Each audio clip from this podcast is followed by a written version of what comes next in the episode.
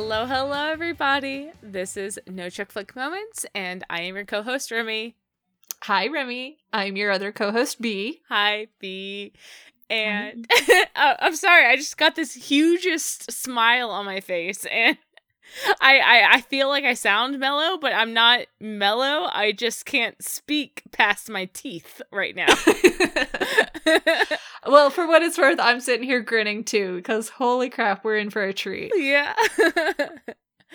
to be because because today because we are discussing um season 15 episode 8 the mid-season finale of supernatural our father who aren't in heaven and we're going to be stuck with a one month hiatus. Okay. Oh, but, but but it's the holidays. But, It'll go by so fast. Yes. Yes. yes. And and well, but what B? I, I, don't I don't want to start off mean, but I'm like this this beats the expectations for the writing team. but you haven't even announced the writing team. But for a one month hiatus, I feel good about the fucking staying power of this episode, right? Fuck yes. Yes, this is. Uh, I am excited about about uh, what's coming next, but I feel like we have enough to chew on for. Holy crap! Yes. For this hiatus break. Um, but anyways, this was an episode written by Brad Buckner and Eugenie Ross Leming and it was directed by Richard Speight Jr. And Richard pulling off some amazing shots this episode. Again, holy crap. Now, usually I'm not necessarily looking for, at the cinematography. It just comes to you. It just comes to me as like, oh my god, what was that? And and honestly, the one scene that I'm thinking about that I actually noticed the cinematography um, was I it, it, was a kind of a ha ha moment for me because I was like, oh my god, it's so cheesy. But we'll, we'll see it when we get there. Oh, so you're not you're just teasing us now? Oh well, I mean, but you said okay, Richard Speight bringing out the big guns, and I and I'm just like, you're like I've seen something, but I'm I'm gonna be a sphinx for the moment, and I'm gonna give you riddles. You have to figure it out. no, what big guns? I want to I want to know. I want to know what because because I was just too busy with the fucking ping pong back and forth of all the fucking things that were happening. I didn't. I didn't. Well, I guess I'm gonna keep my cards close to my chest. I'll play them as I see them. you do that to be. I will. Yeah. the description for this episode reads Sam Dean and Castiel's continued search for a way to defeat Chuck leads them to unexpected places and towards unlikely allies. Holy crap! it's not even kidding. It's I'm like it's not even fucking around. that's that's more information than we've gotten from any fucking yeah. description this season so far. Yeah. Talk about talk I, about holding your cards close to your chest, but Oh my god, they're yeah. laying them all out. and like we start right off at the bat at this lucky elephant casino room and there is kind of bluesy music playing and we can see there's some people kind of laying around and okay yeah. and then this server named Jessica, who is tepidly making her way through the room with a drink, and there just happens to be a lot of bodies strewn around the casino. Yeah. And you know what? I kind of notice the second time watching versus the 1st mm-hmm. is the first. So we have jessica she has a drink she's going through the casino and we have really this kind of prolonged moment of who done it? Who like mm-hmm. what who is this? What is this? And when on first watch it's like okay we have a room full of dead people. On the second watch i was kind of thinking like well there's no blood so are they okay Are they just all like KO'd for the moment? Yeah, they and just then they'll come back.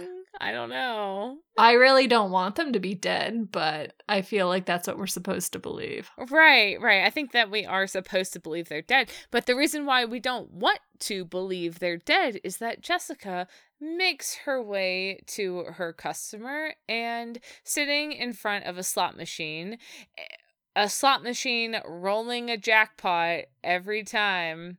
Yep. Is Chuck himself. Yeah, it turns out that it is Chuck who is making Jessica's life hell here. and, and and okay, no, you you don't just get to like say that oh, like you didn't ruin my life right before we hopped on air. Where I okay, what Remy is referencing is the fact that I was utterly paralyzed before we started recording this because I kept on just thinking that the server's name tag said Jessica, and I'm like, Jessica is a loaded name in this universe. and just here she is. She's when she's making this drink, her hands shaking, but she's just trying to put the perfect little pineapple piece onto the glass and by time she actually gets this drink to Chuck, he just grabs the little decoration and tosses it away. And like he makes this line of you don't want me cranky and just the whole setup is I'm like, it's frankly bizarre. He's having fun rolling sevens each and every time. And I'm like, that's not fun. Like, if this is Chuck's idea of fun, like, holy fuck, we got some warped sensations here. But I agree with you. Like, this is a absolutely warped perception or a, a warped way to live your life. Like, I'm only happy if I'm always winning and yeah. and that's that's something that it like it sounds great but it's also so boring yeah it goes to like Lorne from Angel when he's talking about where the joy of music comes, and it's not being able to hold one note forever. It is having that note end and seeing what follows. Like that's where the joy, that's where the essence of things comes from. And yet here Chuck is completely unbothered by the fact that all he is doing is winning. Yeah, what the what is the point of gambling if there's no gamble? And but but that is chuck. I really actually like this because it is yeah. chuck because he's he's the boss and he does always win. And he finds joy in that. He gets his way and he's not happy if he doesn't get exactly his way. And it was a good it was a good little move there. It was a good um i uh, but but i don't like that we had this like room full of dead people apparently because Chuck doesn't do that. He doesn't like he's not a brutal person. He just wants things his way and going I, in his way. Yeah. And so the question really becomes is has Chuck escalated? You know, mm-hmm. is this uh is this a sign that Chuck has gone off the deep end? Because we'll see through this episode, but Sam and Dean make reference to the fact that Chuck is needing to be reined in and he's off his rockers. He's out of control. And so, is this a new symptom of the way that Chuck is right now? He's weakened, but he's got his mojo back and he's just gone too far over the other side. We'll see. yeah. Because, like you saying, he's not happy if he doesn't get his way. That's yeah. what this whole scene is telling us. You know, Jessica is trying to be perfect so that she doesn't fall rank and file in with the rest of the dead. Right. And and when she delivers the drink, he says, "Were you light on the rum this time because you you know what could happen?" Mm-hmm. Oh, nice pineapple piece. I, I'm glad you made it pretty. Keep them coming, but yeah. Oh my god. Okay. So. Yeah. Yeah. Oh my god. There's a lot here. We mm-hmm. can't stay here forever. We got to go. the next scene, we have Eileen, and she is out in this industrial area, and she is in a fight against a werewolf, and her gun gets knocked away, so she goes and hides around a corner, ready with her silver knife. Yes, and she, oh my god, I was, oh my god. I was just about to say she hears some footsteps approaching and then whirls on her attacker. But Remy, it just it's what happened. no matter how little sense it makes. That is what happened. But no, no, no. It it there's shadows. There's that like she knows that this is the way that he's likely to come, and so she's ready for movement. And the movement that does come happens to be Sam. And she's at first kind of like, hey, like she's excited to see him, and then she pushes him away so that she can stab the werewolf. yeah, I I did. Oh my god, I loved so much her like, hey, she mm-hmm. is so perfect. I love her so much. Okay, fine. I will take onus on my own. Your own biases. Biases. Yes. Biases? Biases. There's words there. Even though I would like to blame the writing, no, I can't blame the writing. I'm just an asshole. No. Okay, so. but yeah, so she's initially excited to see Sam there, and then she goes, "Wait a second, like, were you tailing me?" And Sam just points out you know, you could have left a note. Yeah. So we get the impression that he's worried, you know, she just was gone. And so he went to go find her and see what was going on. Right, right, right. And she she says as much. She's like, You're worried about me. And, and Sam says, What, you think I'm being overprotective? And he kind of looks around like, You've just had a fucking werewolf on you. Mm-hmm. And she just smirks a little bit at that and turns around, but Sam just looks worried sick. Oh, he does. He does. He he is obviously worried. Yeah. And like Eileen is celebrating being alive again and being able to do her job. She's able to hunt. She has that liberty that she didn't have in hell. Whereas Sam is like, hey, we we hear him say later in this episode we had to get used to letting people go. Yes. And he's really struggling to do that with eileen right now. You know she is her own person but she's back alive. She is a win. And since when do they get to keep nice things? Yeah i definitely got all of that from from the tension that we are introducing in this episode. And that tension is that um eileen to a certain extent does think that Sam is being overbearing. But on the other hand, Sam is also trying not to be overbearing because he recognizes that Eileen thinks that he's being overbearing. Mm-hmm. Again, later in the episode, we get in. Well, we have an agreement, so we we have an understanding. But I I have thoughts on that too because with that in mind with this scene here it feels like it's a deleted moment between now and then that mm-hmm. they kind of discuss what is actually okay behavior and what okay you gotta you gotta kind of let go of the reins there a little. Yes yes definitely a behind the scenes something happened there. Yeah. so but but eileen uh she got her win she killed the vamp and uh, the the werewolf excuse me and she's celebrating with a burger Oh my gosh, yes. We cut to the war room. They're having a meal on the table. She has a big burger and Sam has a salad. and Dean so... enters with the demon tablet. Like, I, am like, give him a burger too. He's got to be celebrating the fact that Eileen is enjoying burgers and not a salad. I know, I know, but I really did love this. It just shot me straight back to season two when Sam and Dean would sit down at a diner. And this is uh, just kind of a thing that we haven't poked at since the fucking Leviathan, it feels like. That mm-hmm. that Sam has his rabbit food, and then we have Eileen, or like I said, back in the earlier seasons, Dean sitting in front of Sam with his salad, uh, just chowing down on a grease plate. So yeah. So it was just fun. I don't know. I liked it as a little as a little like poke. It was good. Mm-hmm, mm-hmm. But Dean comes in with the demon tablet and he says, I've got it. I've got the answer to all of our problems. Look. And it's the most convoluted, like I I'm so glad that this happened the first five minutes because it set my expectations so much lower for the rest of the episode, and then the rest of the episode just fucking soared, and so I just had additional delight. This was the unfortunate drop preparation part of the roller coaster.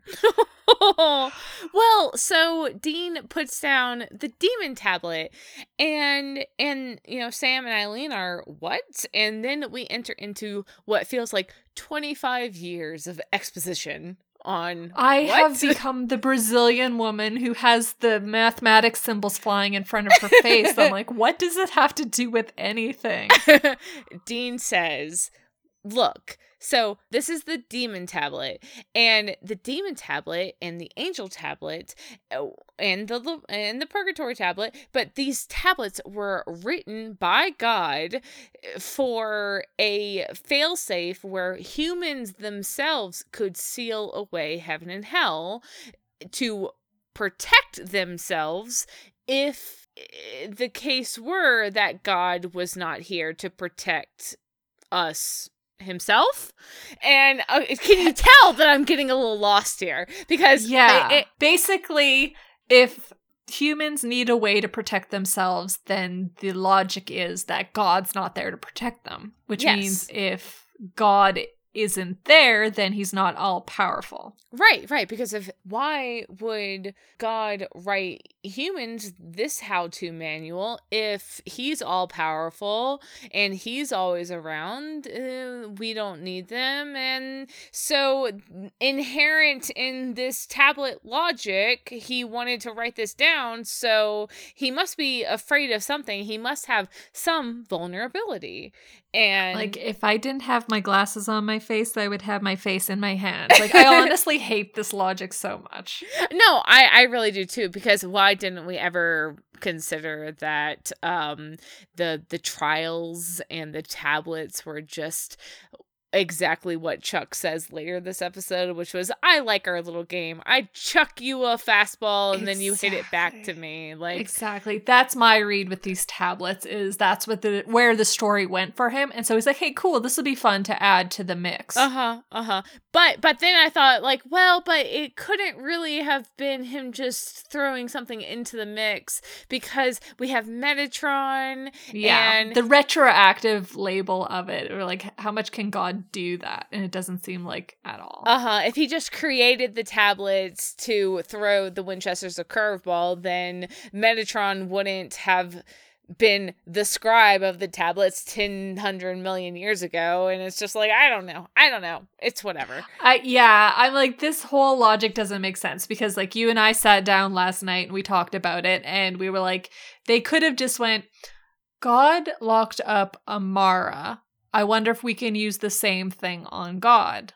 yes And who would know about that? Someone from the start of times, Michael. Like we could have done that, but the reason why we don't do that is because when we bring the tablets into play, we get to bring a good old chew toy back out from the toy box. right because we have the tablet and we're saying so god has an achilles heel and and and dean yes dean has read the iliad but Yeah, we we've but- conveniently forgotten that. Maybe I'm like, let's do a backflip, okay? He's just being a little shit towards Sam. uh-huh uh-huh. But if if the tablets hold some secret how, how are we gonna know? Can we even read the tablets? Oh no no no no no. I can't but i know someone who can.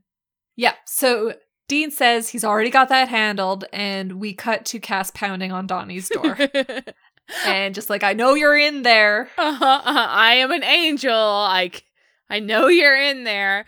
And and then he just like so fucking tired. He trudges over to the window where Donnie is and says, Don, Donnie, Donnie boy. Yeah, like, sweetie, I can see you. Like, it's time to go. yeah, yeah. You're coming with me. And Don just tells him, no, go away, and shuts the blinds in him. And, like, uh, it's ineffective. Mhm, mhm. Because we cut uh back to the bunker and Donatello is waking up in a chair.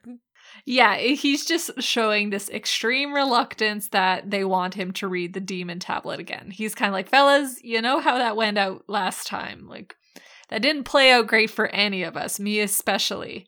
And he says that if he goes gra- crazy this time, then shoot him. Yeah. You know, let's just cut that whole B plot line out. Let's go de- straight to dead. yeah, I don't want to I don't want to do all that again. Yeah. And then here's where I'm like, okay, this is the more coherent logic. They say that they want to lock up God the way he did Amara. And Yes. so they ask him to find a way and they'll take care of the rest. Right, right. And so Donatello is going to sit down and translate the demon tablets. And we have this beat where everyone in the bunker is very ready for Donatello to come up with their answer. yeah, they are not so subtly watching him. And I love as soon as Donatello points out and he's just like, stop it. And they all are trying to act casual. And I'm like, Cass has a book in his hands, but he chooses to look up at the ceiling. Like, I fucking love them. They're all so funny. it was it was funny. It was funny. But Donatello is saying, "Just let me concentrate," and and he is reading the tablet, and then he says, "Oh well, this is interesting." And instantly, he he's surrounded by very Yeah. large men. What's interesting? Tell me more. yeah. And basically, he's found Metatron's footnotes, which essentially say that God has a thing he's afraid of, and his favorite knows it. And Cass goes, Mhm. Well, Lucifer was kind of cast out at the time that Metatron was writing about this, so his favorite must be Michael. Yes, yes. The Almighty guards his secret fear. Which I'm like, oh, poetic. Tell me Uh-huh. more. what is this fear? I do not know, but his favorite. I have the deadest fucking eyes right now.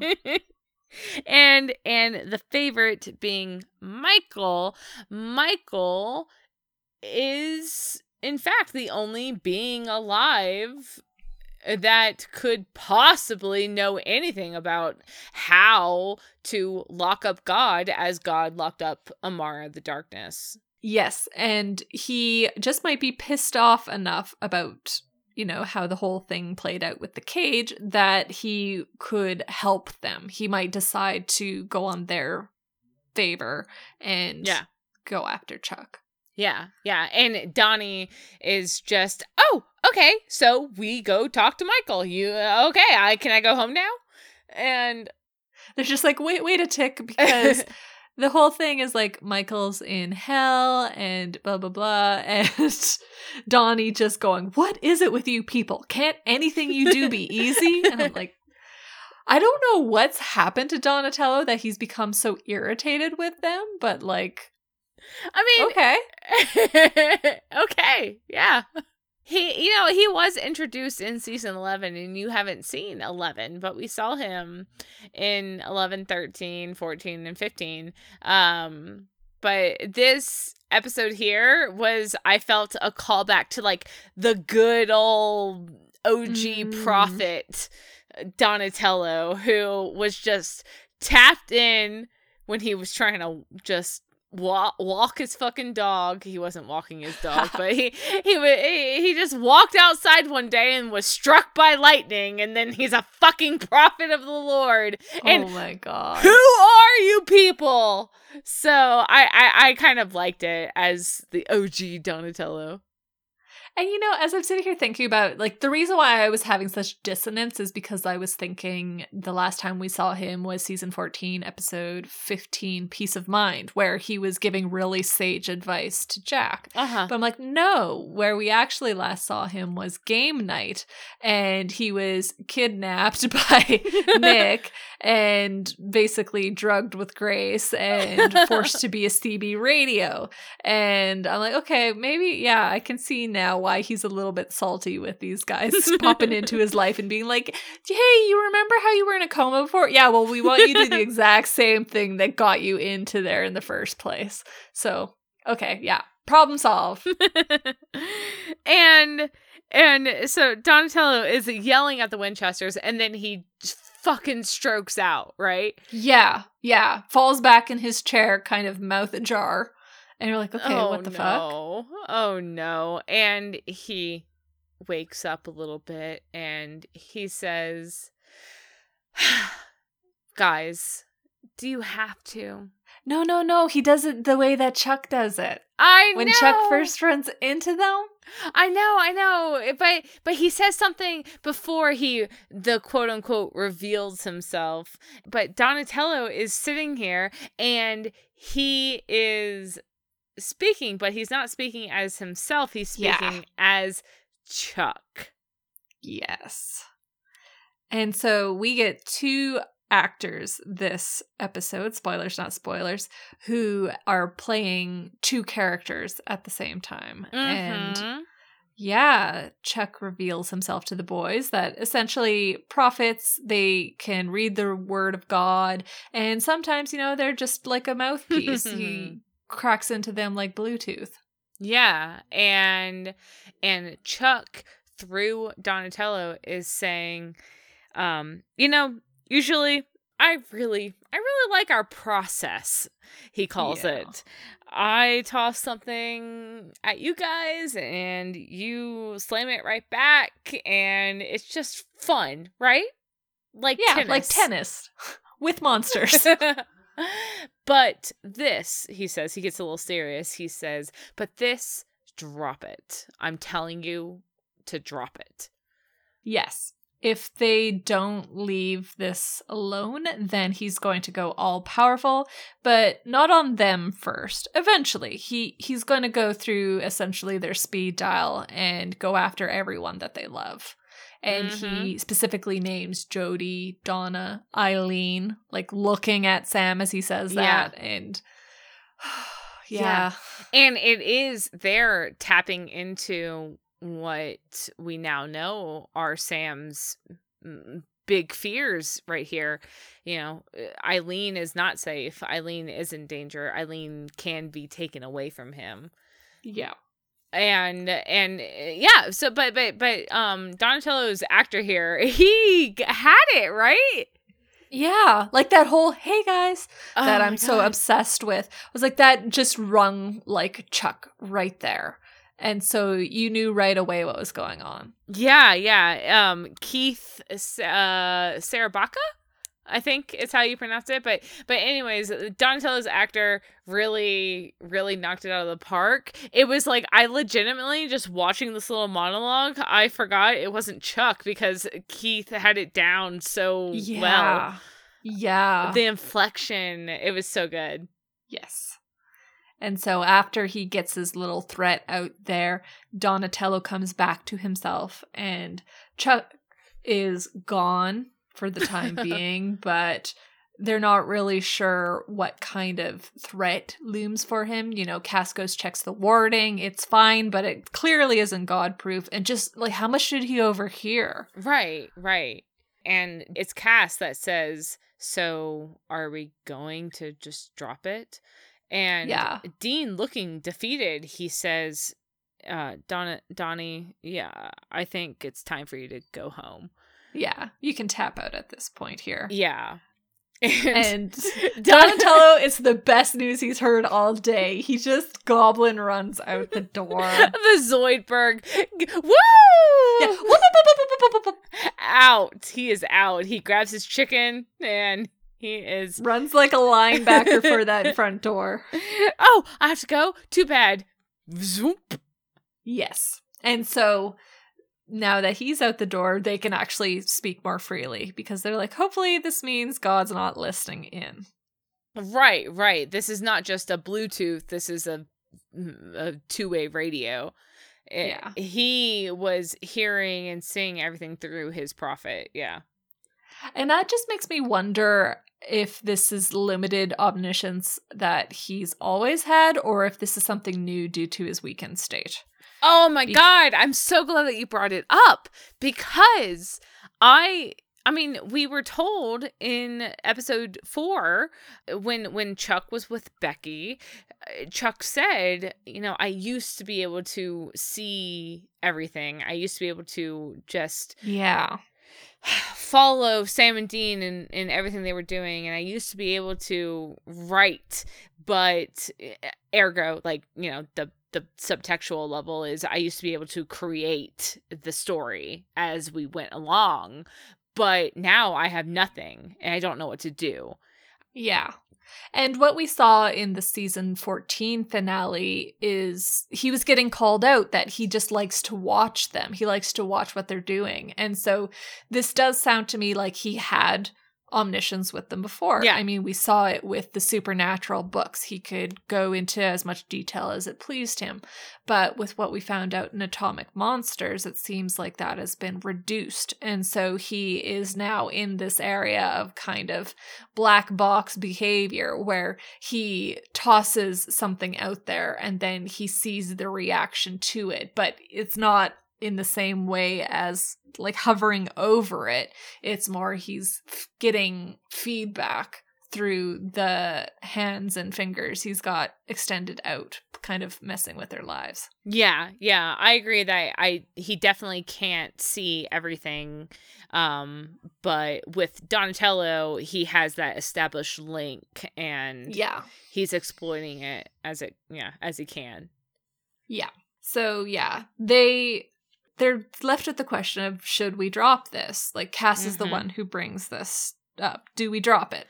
Right. And And uh, sorry to interrupt, but no, go again, ahead. Cass it consistently through this season, Cass is again our human element to this yeah, story. he's the one who's like, okay, our loved ones are in danger. That's where his focus becomes.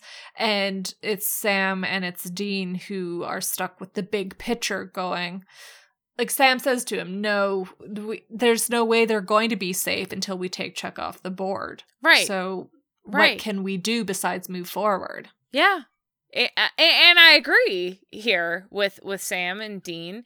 Um Yes. so Cass says so what do we do? And Sam and Dean are both in consensus here with we can't just quit. This is our only shot. This is our best shot and we have to take it. And then Cass, uh, our human element says, "But but you heard him. Jody, Donna, they're not safe. And Sam comes back with they'll never be safe, which is true. So both sides are Yes. are telling truths here. It's like yeah, it's basically do we know the costs of moving forward? Are we really prepared to play with those? Yeah, yeah, yeah. It's just you know, eh, Sam and Dean are both saying, um, if we don't ch- take this chance, then we're just going to continue to be strung along until it, God gets bored and he's going to kill Yes. us all anyways. So Yeah. Like if you believed that Chuck would follow the rules and play nice, then that would be something else. But they know they have an unfair game master Yeah. here. And so, okay, if we listen to Chuck in if we listened to Chuck and he was sincere, then maybe we could drop it. But the thing is is he's not. Yeah, He is whimsical, he'll do what pleases him. And so the only way to really control our fates is to take him off the board. Yeah, yeah. And then Cass says, So are you seriously suggesting here that we go to hell to speak with Michael? Michael, who has been in the cage for. Uh, see, this is where. Okay, sorry. Yes. I just tripped Yes. over myself because I'm like, decades, centuries, 10 years flat. What is hell time anymore? I don't I know. know. But well, uh, this episode seems to imply that it's just been 10 years. I mean, I don't know. I feel like the reason why it's gone with 10 years is because that's the nice simplified term for the audience, you know? You have to go, okay, is the general audience going to remember that four months in hell was like 40 years? And if so, are they going to be willing to take our math on this? Like, we Well- go, okay, we have 120 months, we multiply that, like, I would have loved for it to have been centuries of hell time. Like, that's all it would have taken. It's an I established canon. But I do think that you would carry more implication. It's like what they did with Kevin, okay? Kevin was in hell for Yeah. since season 9, was it? Season 10? Yeah. And then they're like, "Oh, but he's not crazy." And it's Eileen, just similarly. yes. We're giving leeway to the fact that they would have had centuries to warp them to change their personalities to become something different. Like to have the Adam and Michael that they wanted pre- to present in this episode, they I feel hand waved for the benefit of the general audience and also just for the ease of their writing. Boo. go to the fam. Like I, I'm with you. I'm like it, hell time is hell time. But I'm like we gotta fix it out there with our transformative work. Michael, who has been in the cage, Michael, who is crazy, we're gonna go talk to him and hope that he helps us. And Yeah. and Sam says, "Well, who says he's crazy?" "Mm, I heard it from Lucifer. I heard it from Chuck, but are we going to trust their word on it? And then Dean saying, Well, you know, if I was locked up in the cage for 10 years, then I wouldn't be too happy with my dad. So so they're both offering reasons why, yeah, let's go talk to Michael. It'll be fine. Yeah, this will be fine. Be Remember fine. the last time we've involved a Michael in this world? like stares blankly at my wall, just like Hello Darkness, my old friend playing in my head. Yeah, yeah, but eh, but Dean says, "You know what? Let me just lay this to rest. This is the plan, eh, but if you want to stay behind, then you just stay here then." yeah. Why don't you just go ahead and do that? Yeah. Yeah. So it's this little jab that he's getting in at Cass. Definitely. And there has been some tension, you know. mm, Yeah. but this is the first uh direct um jab at Cass from Dean or the the the first uh textual like okay no they're still mad at each other here Yeah. of the episode Because when we heard earlier Dean saying, you know, I got this handled, and we cut to Cass at Donatello's, that implies that there was a conversation there. But it wouldn't be what we perhaps are used to, which is Dean going, Cass, you go off to Donnie and bring him home. Like, you, you can't get away with that anymore. yeah Dean won't be able to boss Cass around like Yeah. that. And so there would have been probably this tense conversation where Cass agrees that he can go and do this. But we're seeing this tension play out in their conversations. Yeah. And last episode we had Cass return to the bunker and um but we saw that Cass is not ready to forgive and forget. So so Mhm. they are both ha- holding on to their anger still. Definitely. Yeah. And something I felt like maybe wasn't noted or wasn't paid attention to, but wasn't Dean already informed that the cage was open? Yeah, like he was. told him in episode one. Yeah. Yeah. Unfortunately, we are also kind of forgetting our canon in that Dean would be aware that all the doors were blown open when uh God stamped his foot uh, on episode 20 of 14. So so Michael could be in hell or he could not be and and Dean doesn't have anything to say about it here. Nope. No. He does that jab, and then we cut to the kitchen, and they have some spell work afoot that is one of Rowena's spells, and they're going to use it to transport themselves to hell. They're going to hell. Yep. Eileen is going to keep the spell active until they return. And so, as they're gathering the reagents here, Dean does his little flick of a knife and he goes and cuts his hand to bleed into the bowl. And then Cass comes over to heal the cut. And he doesn't do it the way he traditionally does for Dean, which is to actually like touch Dean. Instead, his hand is above Dean's and the light is glowing. And it is clearly causing some strain on Cass. Yeah. Yeah. He and it's not done grudgingly either. No, it's like he's rising above Dean's bitchiness. Uh, well, I was going to say it's not even done vindictively. No. It straight up is just being the bigger person.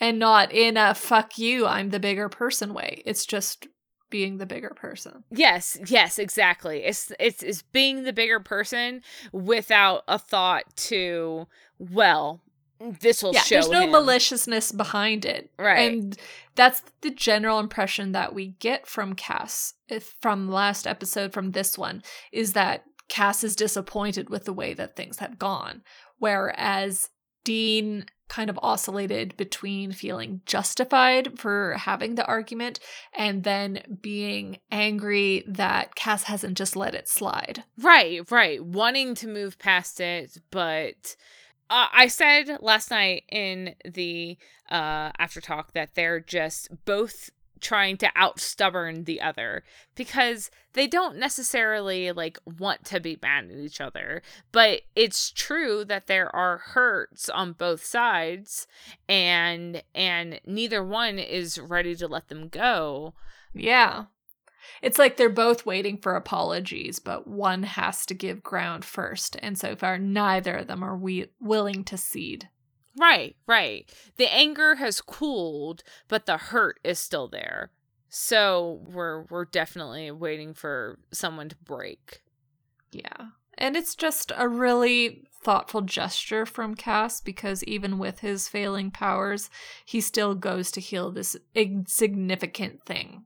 Right. This small injury on Dean, and Dean thanks him for it. Yeah. So you can see that they do want to be getting along again, but there is that scar there. There is still Yes. the need for stitches. There's something there to heal. Yes, yes. It's it really is just hurt feelings at this point. I- I- I- it's where you you have an argument with someone and you're both kind of sulking in your respective corners and you've both had time to think about it but but someone has to break the ice on actually talking about it Yeah. and righting your wrongs yeah And ultimately, we know that it's Dean who really owes the apology first, you know? definitely It was his behavior, his using Cass as an outlet for his anger that led to Cass essentially pulling the plug on their friendship in episode three. Mhm. And so until that is mended, I mean, there's nothing you can build on this foundation. It's absolutely crumbled. Yeah. And all of that from a fucking Victorian hand hover. I know. Don't Like- touch, just feel. and yeah. So Sam recites the spell and then whoop, they port key their way into hell. yes, yes. And Eileen left at the bunker, like, oh, okay. Yeah, I guess I just gotta spritz this bowl with potpourri once an hour and then you guys will stay in there and it'll be fine. Uh huh. Uh huh. So, in hell, Cass is the one who's directing them where to go, and they go into this large open hallway, and they're immediately waylaid by three demons who proceed to kick their collective asses. Is any one of us winning? I know, just Dean hollering out like, They are "How's getting, it going there, sport?" They are getting whooped. And, and and they all get subdued and things look dire except a voice in the distance hollers stop commands i should say And we recognize the voice. We do we do don't we b Yeah, we do, and we scream. and we scream because we pan over and we get the supernatural dun dun dun. It Yes. is Rowena.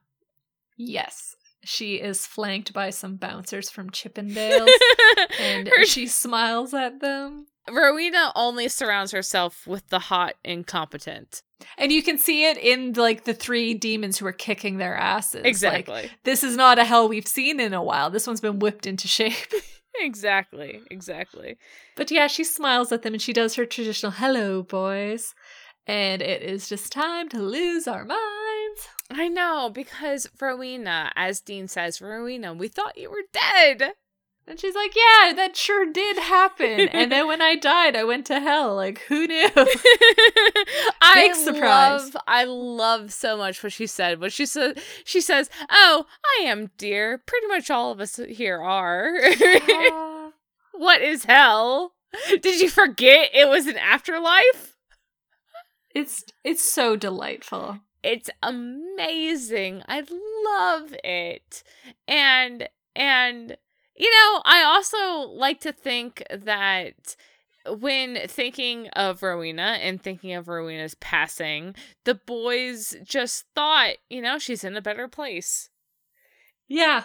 You know, she's it goes back to Anubis's abacus, you know, you did you do that final measure yeah. that got you into the good place? And she's like, nah, my soul went to hell, boys. like, so it's like I, I I like to think that they hoped for something better for her because what is hell if not trauma? But but yeah. Rowena, she's like, I'm thriving, bitch. Yeah, I am the queen. I seized the throne. This is my fucking corner of the playground. I should have died a long time ago. And she called Cass darling. she has like pet names for all of them and I'm crying. I know. It's so it's so good. So Rowena is uh, laying out a bit of uh, all of this uh, while we're still in the basalt room. I don't know how to say that word. Basalt. Basalt. Basalt. Basalt. while we're still in this hell hallway and uh, I just, I'm sorry, I can't leave this scene without saying that both Sam and Dean are fucking just like radiant this uh, scene because it's everyone is so good. I know Rowena's hair and makeup make me want to cry. Her there. like 70s power pants with oh her snake God. belt. so good. It's so fucking good. I love it a lot. And Rowena looks fantastic. Dean's eyes are kicking it. Sam's hair is fantastic. Later, we get a Cass scene where I'm like, Cass your jaw. What the fuck? Everyone's so beautiful. This episode is a gift. Yes. yeah. But she's essentially like, Why are you guys here? And so they explain that God's out of control and they need to rein him in, and Michael's going to be needed to do that. Yeah. And so Rowena kind of repeats the isn't Michael crazy gossip that we've uh-huh. been hearing, but she agrees to send out all parties to find Michael if he's anywhere still in hell. She goes a hollering, find them. Yeah, did you not hear the man? Uh-huh. Uh-huh. It's very Crowley. And I think it is intentionally Yes. Crowley. And yes. I actually kind of like the nod too. Yeah. Yes. I like it. The Crowley family. Yeah. When I was chatting with Lise, she's like, so it's not even like Rowena needs the Crowley deal. She just comes with it baked in. oh. Oh, yeah. He had to learn it from somewhere, right? Right oh and um but but but yeah she she is very kind of like we have this moment of doubt a little bit at least me as a viewer i did like is this rowena our rowena but then she throws the boys a wink and that one wink just fucking healed my entire fucking being. It's oh like yeah, my soul. Like, I wasn't doubting when she came in. Like I just was blown away by the fact that here she is. Here's this thing that we hoped for, you know, Rowena as kind of the Hades of the underworld. Uh-huh. And it's happening. And the way that she acts with them, it's they already have assumed power in hell, you know? She goes, did you not hear the man? Like, go out looking. He, mm-hmm. She he says essentially that Dean's word was as important as hers. Like, go do your shit. And so all of that combined was just like it's our Rowena. It's our Rowena. And she just throws the wink on there as just relishing in it. I I agree. I do. I, I think where it's coming from is that when she died and when we were projecting or hoping, like, okay, so now Queen of Hell, right? Queen of Hell, please. Yes, please. mm-hmm. Um uh it, I personally was worried, like, yeah, but she's she died and it's not the same. And what if Is we, she going to change? Yeah, what if we change Rowena, who Rowena is in this afterlife of hers? And so when I see Rowena and she looks fabulous, but uh, uh, she always looks fabulous, but I I I just Queen of Hell Rowena, what can I expect here? And it was with that wink that I'm like, oh, oh, thank, oh, thank you. My fears are assuaged. Yeah, really, really, it was because this is this is Rowena through and through, just yes. our Rowena. Yes, but in the meantime, Eileen is on her laptop in the kitchen and she is running queries looking for cases. but she gets an incoming call from a hunter named Sue Barish, who is surprised to find that Eileen is alive. yeah. Um, rumor is you were and Eileen says, Dead? Yeah, didn't take. Sue says, Well, great, great, great. I'm tracking uh, a vampire nest. They're right outside of Omaha. And uh, Eileen says, Oh, shit, I'm pretty close. And yeah. Sue says, Great. Okay, so I can I can see you there. And Eileen says, Well, I'm busy right now, but. She kind of like wistfully looks over at that port key bowl and she's like, mm, Right. Yeah, maybe if I'm free later, I'll join. Yeah, yeah. And uh, Sue says, "Okay, so I'll call you."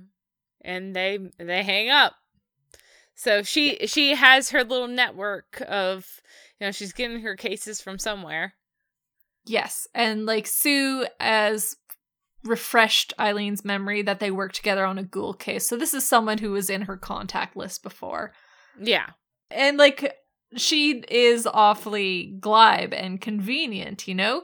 The way that she's introduced to the story is where we kind of saw tension with Sam and Eileen at the beginning, which was Eileen just picked up a case, went off to go deal with it, and didn't leave a note. And so here is kind of that t- temptation returning. Yeah. But Eileen goes, No, I can't. Not yet. Not yet. Yeah, yeah, exactly. Again, we get um Eileen kind of, you know, obviously she would rather go help her friend on yes. this vampire case, but she does have obligations elsewhere right now.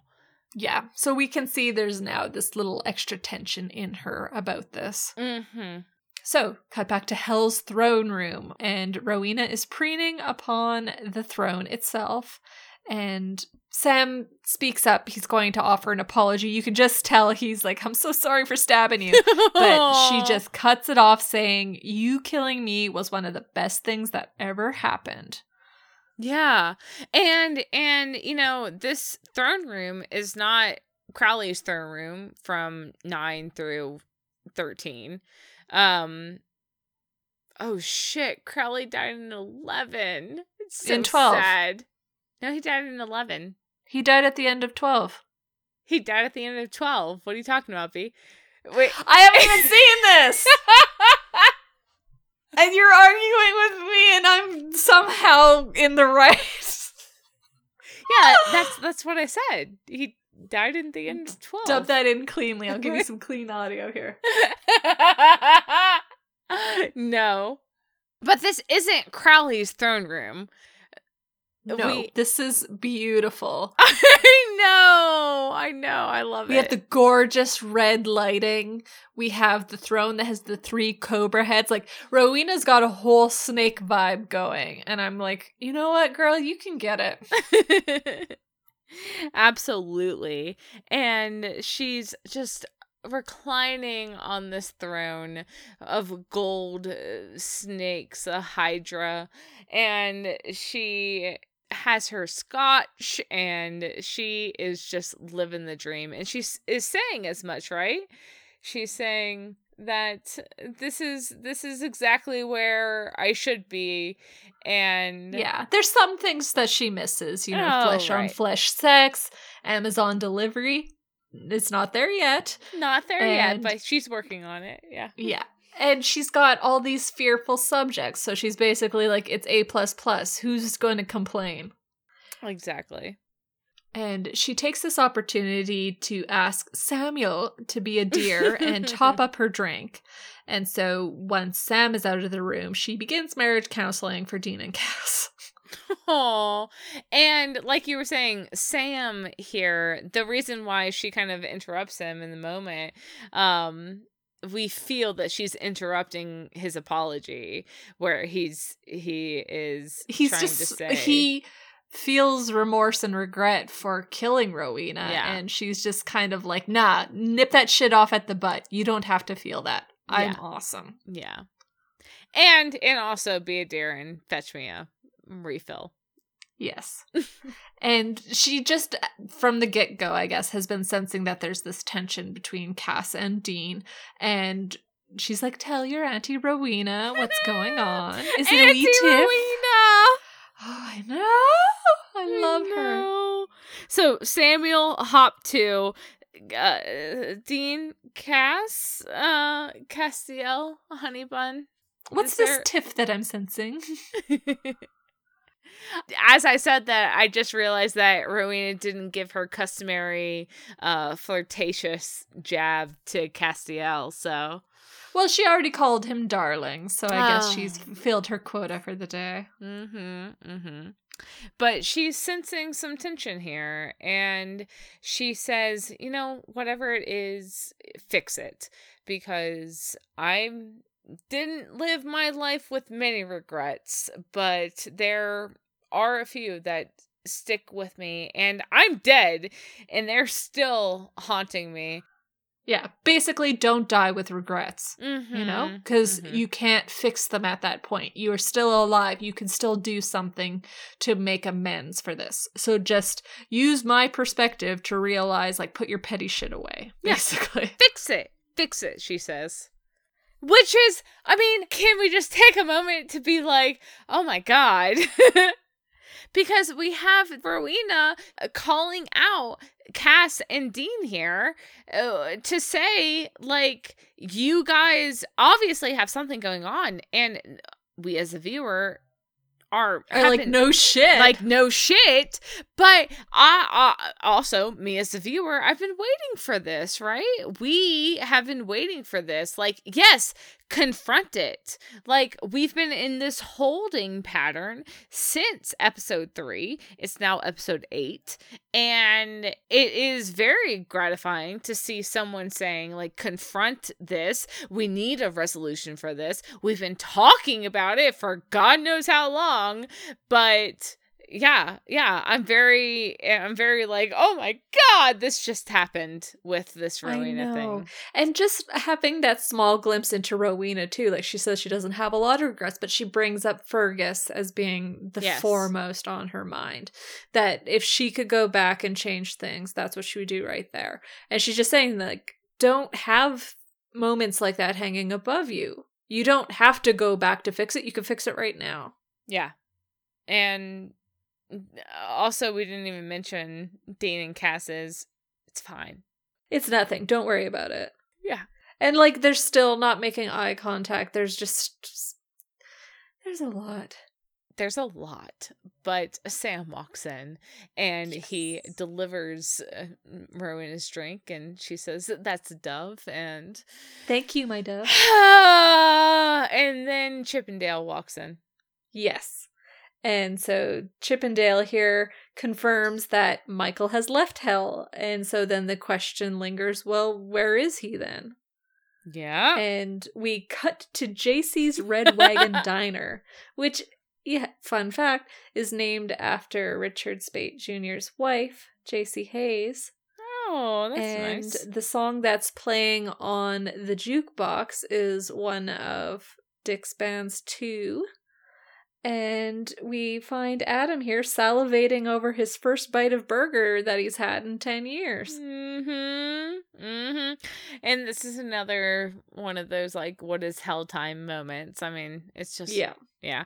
Uh, Adam is sitting in a booth and he picks up that burger and he is relishing in that first bite. He says, Michael, I haven't had a burger in 10 years.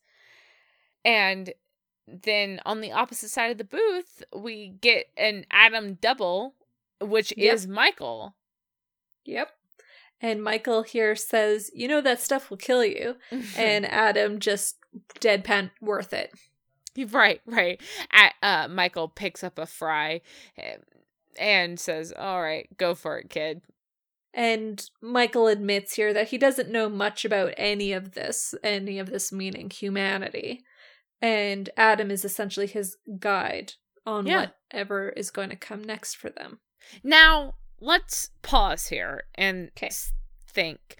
This is our introduction to Michael of our world. Mm-hmm.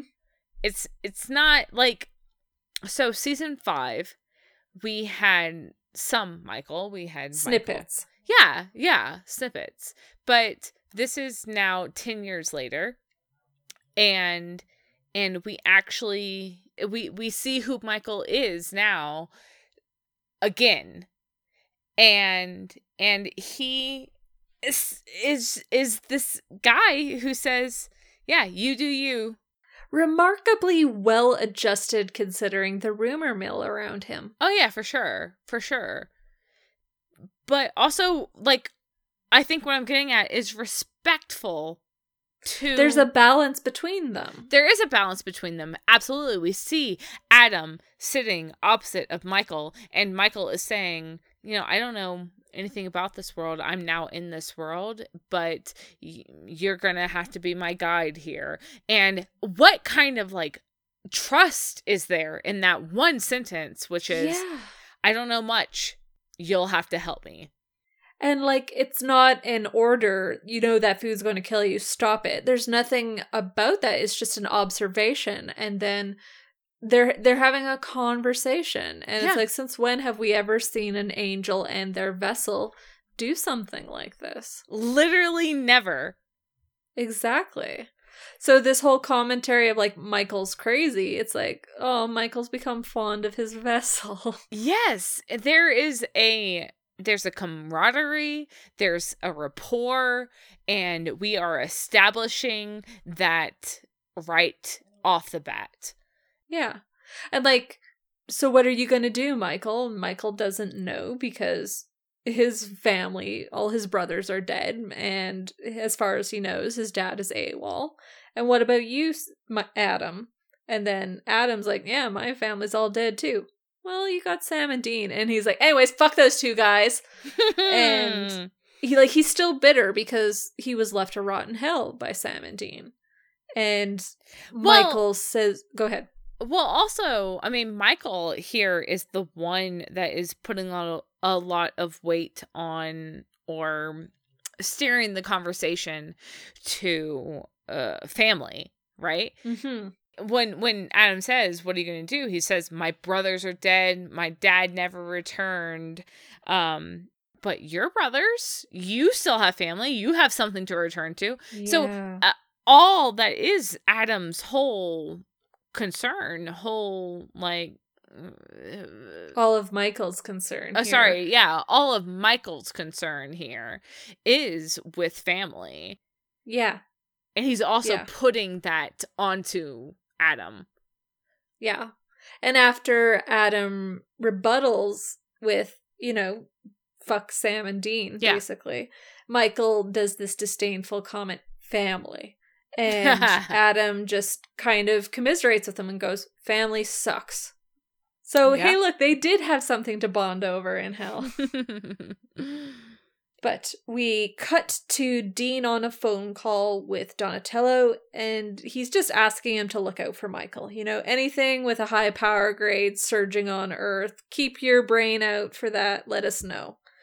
And he goes to sit at the war room table where Sam already is, and Sam confirms he hasn't found anything regarding Michael yet, so they're kind of at a standstill holding pattern for that for now. Yeah, yeah, definitely. And one thing with Dean's conversation with Donnie, I mean, I'm just kind of like, okay, so you- we saw Dean trying to tiptoe a little bit about like revealing details. Like, if anything happens anywhere, just just as an FYI, Yeah. like You know, okay, if- you're not. If you notice a thing that happens, God, pay no attention. We don't know what we're looking for. um, yeah, if you just notice a thing, let us know. Right, right. It wasn't exactly subtle, but but we did see Dean trying to be subtle. Yeah. And here we have Dean sitting with Sam, and we have a Bermit. Yeah, because Dean changes the subject away from Michael onto Eileen and Yeah. saying, you know, she did good right today with the spell. Is she okay? And and Sam says, "Yeah, yeah, she's fine." And Dean says, "Uh, he's saying, so you and Eileen, how's that going?" And Sam again is saying here, like, uh, it's not, it's not like that. Dean tries to open the conversation. Sam doesn't give him enough, and so Dean pushes for some more. Thank you. You have words and you know how to use them. Cause, cause I'm just like, like Dean is saying, "Hey, Eileen, she did good," and Sam's like, "Yeah, yes, she did. End of conversation. yeah." And then Dean is like, "You know, I tried the family thing once. Like, where is the A to E?" He's just straight up like, I want to talk to you about your new girlfriend. And Sam's like, oh, please don't do that. Like, and Oh like, here's where we hear he says that they have an agreement, you know, him and Eileen. She does her own thing, and that's the way it goes. So, like, this is where I'm saying that this conversation seems to have happened between the first one we saw them Yeah. together and now. Because Sam does not seem the type that we had an agreement, but I fucked it over and went and stalked her anyways. Like, it doesn't make sense. So, they've come to more of an understanding of how to deal with Eileen wants to go on hunts. And Dean just looks at that and he's like, stars in my eyes. That's adorable. Right, right. Dean's like, "Oh, you have an agreement? That's so cute." And Yeah. it really is just Big Brother. He's, Yeah. he's poking fun and but he's being supportive in everything. yeah. And like, he said that he didn't say it earlier because he was kind of in a bad place, but also because he didn't want to jinx it. But he's like really happy for them. And, you know, this is. We might have tried the family thing in the past and it didn't really work, but Eileen gets it. She gets the life, she gets the Winchesters, and Sam could really find happiness with her. Yeah. And I mean, the one thing about that is just that when Dean said, like, I tried the family thing, you tried the family thing, it never worked out. Um, Sam says, Yeah, that's just not for us. And Yeah. Dean tries to reassure him, like, but it could be with Eileen. It could be Yeah. because because she gets it she's good for you this could be good and if it could be good then you should let yourself have this good Yeah, don't I can sense that the doors are kind of shut for you, but just just think about opening them again. Like the opportunity could very well be here for you. Like this could be the good thing and just don't overlook it because you don't think it's going to work. yeah this that conversation that vein just brought me straight back to season 11 in baby um when when sam was the one delivering the same speech to dean saying don't you ever think about something more something different and uh, someone who someone who gets it he says verbatim Yeah. And I think, you know, we have a Sam that really got hurt in season 14. You know, he lost the Yeah. Hunter Hub. He let himself kind of step into this. I don't know what my cats are doing. oh kitty He let himself step into this new role and he grew into it and he came to love it and it was taken away from him horrifically. yeah Like people died because of their relationship to him and his brother. And so you can see he's kind of shut down from that. We saw in Peace of Mind how drastically he just wanted to run away from that. And so I don't think he's really opened up yet. There just hasn't been an opportunity for him, but he's being given one, and Dean just wants to make sure he doesn't pass it by. Uh, definitely, definitely. I think that we have a very jaded Sam, Yeah. and um, and I wish that we had a bit more of foundation on that when with regards to Eileen because watching it for the first time I wasn't making the connection really on or I I feel like I I just had to put a bit too much work into it to fucking puzzle it out in my head on yeah. If Sam is really fearful and if Sam is really not trusting this happiness or this win or what possible happiness could come from this relationship, then um I feel like we could have eased into it a little bit better. But Yeah, I think that there is a bit of cross signals because where Sue exists is to sow that discord mm-hmm. with Eileen, like Eileen's instincts. Like spoilers, not spoilers. The point of Sue is to draw Eileen into a trap so Chuck can take her hostage. And so there is that test to the relationship happening on that side. And yet, distinct from that, we also have Sam and his fear of having a good thing and losing it. And those two signals are kind of crossing because it Mhm. involves attention to their relationship. And whereas really it's two separate pieces of tension. Because when we see how Eileen handles, okay, I gotta go help Sue, she doesn't leave a note. She goes directly to Sam, grabs him, and they go. So that test or that belief of tension isn't really there. It's just mixed signals that we're getting because it's not put out clearly in the writing. Right. Where I'm at, where it's not put out clearly in the writing, is that we're having conversations about this tension, but we're not seeing it Yeah. Uh, because all I'm seeing is Sam and Eileen being in complete like harmony and in support of each other and hey! And I don't know it's just I don't know we'll see. Yeah, it feels like it's been really subtle because we saw Sam basically ready to tell her not yet in last episode when she was kind of like, "Hey, like let's let's smooch and then carry on," and that tone was really subtle, and we keep on getting it really subtle. Whereas we need something from Sam where he just says, "I'm scared of a good thing."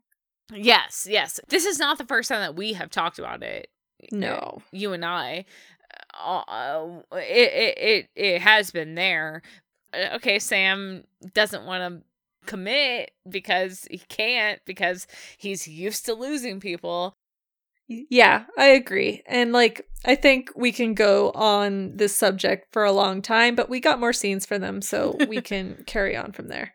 yeah definitely But yeah, from this scene we go back to Adam slash Michael people watching in the diner. yeah And it's like you mentioned that Adam's pondering getting a job to cover their expenses. And I'm like, they're expensive. They're planning a future together and I'm suffering. I'm fine. I'm fine. This is fine because if Michael's not going to heaven, then what are they going to do? And they are really are just holding each other's hands through this. And uh, oh my god, yes, I'm fine. It's fine. I'm We're fine. I love this. I really love the fact that they've come to terms with each other. That they they're collaborative together. I'm just in Yeah. awe. But yeah, yeah. Lilith comes up behind to say hi, Michael, and Oh um, Michael's immediately on edge because how the hell is she back? She was dead. Right. Um eh, and Lilith is just saying, "Yeah, well, I was, but someone brought me back. God brought me back. Your dad. Surprise!" And and we're getting the sense from Michael that, you know, Lilith is saying, well, we did work together to try to get God back. So, what's your dealio? But yeah, but Michael is is genuinely like, wait, God actually did come back? Because if God did come back, then why didn't I know about it? Me, I would have known. God would have saved me. I, and exactly. Yeah. and and so what are you what are you saying? I I almost don't believe you is what I'm getting from Michael. Yeah, he I feel like he has no reason to trust a demon to believe a demon and then to think that his father would send a demon is all Mhm. like none of this makes sense to him. Right, right. You can see from the start that he has nothing that he really likes about what's going on here because she's like I'm here to fetch you and he goes I'm not accustomed to being fetched. And I love that you're doing the voice. I I love him. I did not expect because it's like okay, we're bringing Adam back. What the fuck are we doing? And then oh, we're doing this. Okay, I love it. Never mind. I uh, did we even talk about the fact that we're bringing Adam back? Or we just No, Hi. it's because they just did it in such a seamless way that we're like, yeah, of course they were bringing him back. Like what? Hi, Adam is here. After like ten years, some two hundred episodes. we have Jake Abel. He's back.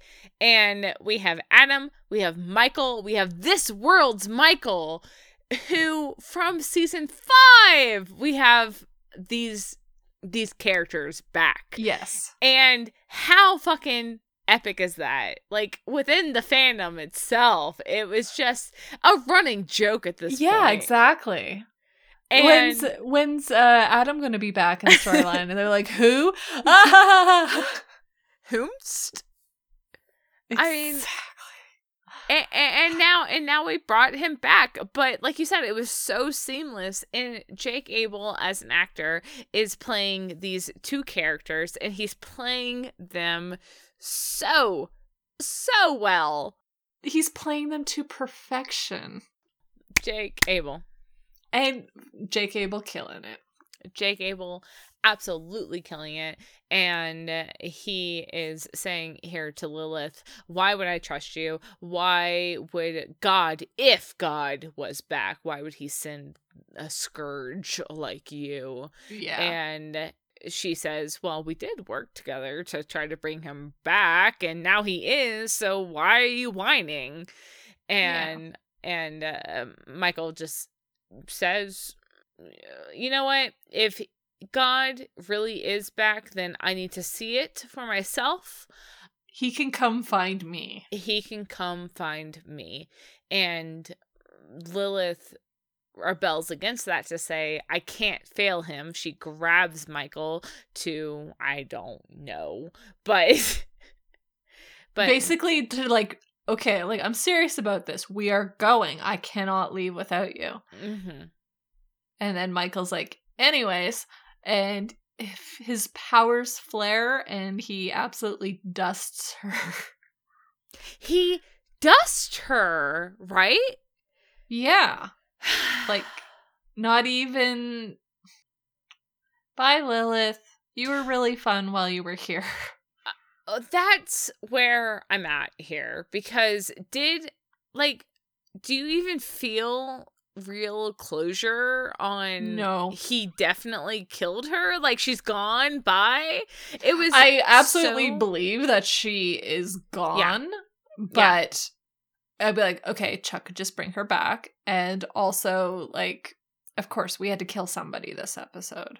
so do you do you have a bet Strong on feelings of whether she's gonna come back or not. if or- she's gonna come back yeah No, I have no feelings about that. I feel like the mechanism that she served in the conversations with, you know, Chuck's back, surprise, has kind of been served. So if she does return, to what end is it, you know? I well, feel like but what about Sam and Dean? They like like Lilith is a real threat and a real concern, and to just have her boop gone. I mean, I don't know. I hate. I just. I. I really hate that this happened. I I feel like I understand why they wiped her off the board, but I'm also like it was really anticlimactic for Lilith. I'm now sitting here. What was the point? Like, and I feel bad uh, on a certain level, even talking about this, because when Lilith came in two episodes ago, I said like i don't like this what's the point i don't know if i'm on board with lilith being the one that we're bringing back as the chuck Yeah. uh boots on the ground but then here in this episode to have her just gone in this way it's i don't jive with it i'm not really a fan of it it didn't click as right to me and i don't like that not only did we kill her this episode, but Michael didn't even later reveal that Lilith was out of the picture. Yeah. So we still have the Winchesters. Like, is she Needing she to catch up. Yeah, is she still on the board? Is she not? Like, I don't even know what if Lilith is still the queen to to Chuck's king here. Yeah, I think that that's really just going to have to be a wait and see for future episodes. You know, we already got this impression from Lilith that she's back whether she wants to be or not. And so Chuck could easily just pull her out of the empty again and be like, hey, you're back. Or it could just be this end for her because she's a creature of a power grade that Michael would have to flex. And the storyline asked for Michael to flex. And so it's just kind of disappointing that we only saw the narrative served as opposed to, okay, this is fitting for the character, this is fitting for her emotional beats, all that kind of stuff. Instead, it was just our plot calls for this, and so it happened. I feel it really is just disappointing because they could have played it differently, right? We saw Michael flex, we saw Ash where Lilith sat. So there's physical evidence of no, he didn't banish her. He didn't just flex on her and she dipped out. N- eh, No, he fucking killed her. And if we were going to be bringing her back, then there are, it would be super, super cheap if we were to sell it as Michael killed her and then we're just going to like recycle her again. Yeah. Um, when it could have just been Michael. she noped out fast Yeah. enough. Yeah, she noped out fast enough, or Michael banished her, or Yeah. whatever. Yeah. Yeah, no, we see her dead. Yeah. So that leads me to think that she's off the board for good. Yeah. And it's just anticlimactic for her character. Yeah, yeah. And talk about ashing her out. We see everyone in JC's diner uh, now looking to Michael, s- terrified. What the fuck was that? Yeah. And there's just this awesome moment where he's sitting there with all eyes on him and then he just goes remember nothing and snaps his fingers and then the diner goes back to normal. Nobody Mhm. remembers. They all got neuralized. yes. But um he does push away the plate of cheesecake that Lilith touched because it's been soiled by her, I guess, and he does look troubled by what he's heard. But yeah. Um next we have Donatello calling Dean cuz like mid of that scene we saw him drop a glass because the power flared and Yeah. now he's called Dean up to confirm that Michael is world hopping all over the place but he is currently settled in Cairo. Yes, yeah. Michael is hopping around, but there, there, he's staying there in Cairo, Egypt. So mm, Dean just has to hang up the phone, like, thanks, Donnie. Didn't Yeah. really need you on that, did I? Well, it and it's just the way that Donnie's doing this too. Like there, there, he's pointing around his own kitchen, and then once Michael finally settles, he's like, "Cool, I'm gonna hang up and go drink now. Like, bye." right, right. I need a bourbon.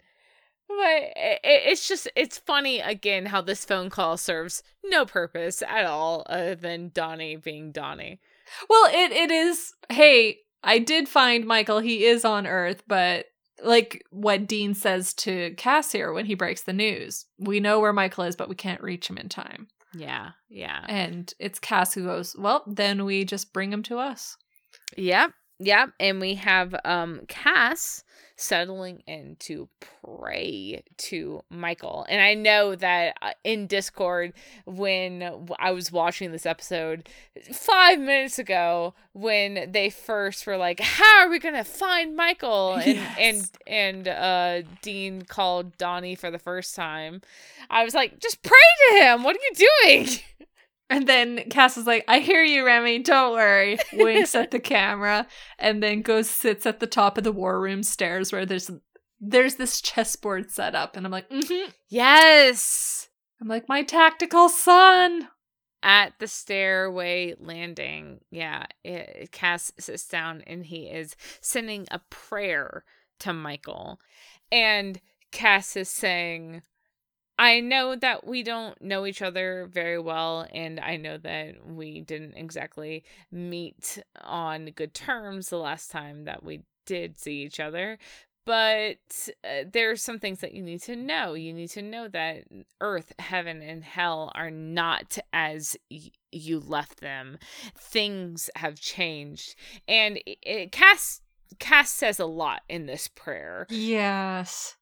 The one thing that stuck out to me in this prayer was um when Cass says, Michael, there is a battle raging and you are a warrior, but you need to know the nature of this fight Yes. because Yes. what do we know of Michael of this world? What do we know of Michael in general? How does Cass regard Michael? Michael, Mhm. you are a warrior. You did fight for this and you have been in the cage since this point in time. Yeah, so much has changed since you were last on Earth. Like the way that Cass is coming out here basically empathizing and he's playing himself off as low, Yeah. but like I've been through what you've been through and just for your own tactician's sake, you need to catch up with what's going on. And Yes. we're in this situation of you know, the enemy of my enemy is my friend, and we are unexpected allies in this fight against God. Yeah. And God is not your father as you yeah, knew him, him. saying your father. Like he's not saying our father, he's saying your father is certainly not who you know. yes, yes. Like Cass, again, talking about family and poor Cass. I know. Oh my god, I wonder if we will address in in heaven cuz uh, eventually I trust that we will, you know, go back to heaven, hell, purgatory, the Yeah. empty, the Yeah. afterlife and and and and and all of this. And uh we're going to talk about God God's role in this. I don't know. I don't know. I'm just thinking of Cass as it is our father, but Cass has rebelled against that wholly and completely. His father has done this unforgivable sin of killing Jack. You know, he has betrayed everything that Cass believed in. And so Cass has denied him. You know, you're not my father Yeah. anymore. I've renounced you. no longer our father. Yeah. Yeah. And Cass is saying, uh, your father is not who you know him to be. Your father is the enemy in this fight. hmm and we cut away from that on uh, i guess meeting at a neutral ground Yeah, because when Cass finished this prayer, his eyes kind of flared, which is us assuming, oh, hey, Michael picked up the call. and then they go out to this warehouse where Cass thanks him for coming and saying, like, you remember me? And Michael's like, yeah, you called me ass butt and set me on fire. like, great first impressions. And Cass admits to his role in sending Michael to hell, but um he still is trying to find this common ground and Michael is just unable to believe God is an enemy yet. yeah and michael is saying so you're telling me you called me here to say that god my father is the enemy. What do you want? Because yeah, like I'm are not are you basically begging forgiveness for like what you've done? And then Cass going, "Oh no, I'm not here to beg." I'm like, yeah. Yeah, this is where I have Cass. Why you so hot? Because this is where you should go. Oh, the cinnamon topography. Uh, the cinnamon topography. he yeah he lights that holy fire and he's caught michael in a ring and then we see sam and dean come through that yellow plastic industrial protective i don't know what to call it protective plastic curtain Yeah. and I that know, shot yeah. just looks so good and yeah dean Does comes it out though? Does it, It- though? what are you talking This is the one cinematography moment where it was a little extra. They're being extra. They just fucking caught like Cass has a history of being the most extra bitch when he catches an archangel in a ring of holy fire. That's true. That is very so are you saying he's being extra? I'm like, yeah, he's gone to his roots. it was a it was definitely a gotcha moment.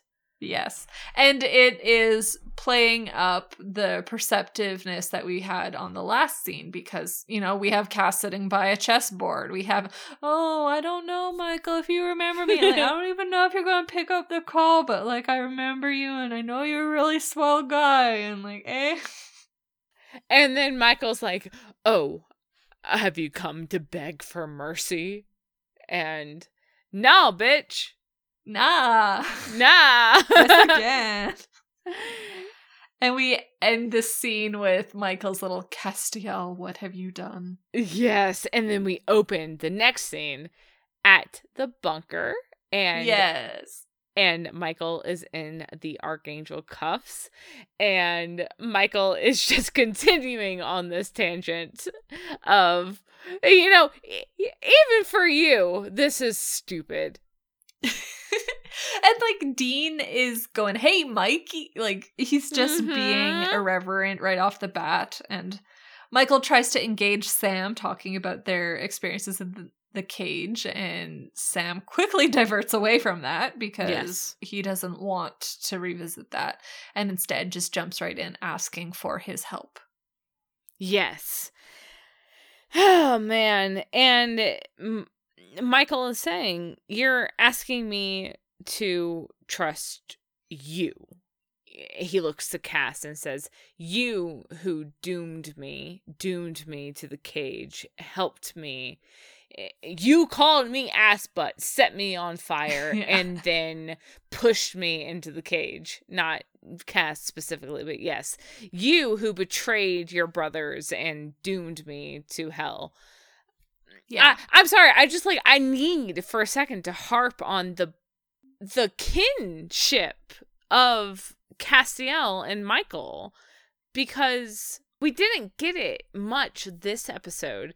But I'm I'm just I'm thinking of Michael and Cass's conversation in uh season 14 last season with um the Rockies bar episode that I'm now blanking on the name of nihilism.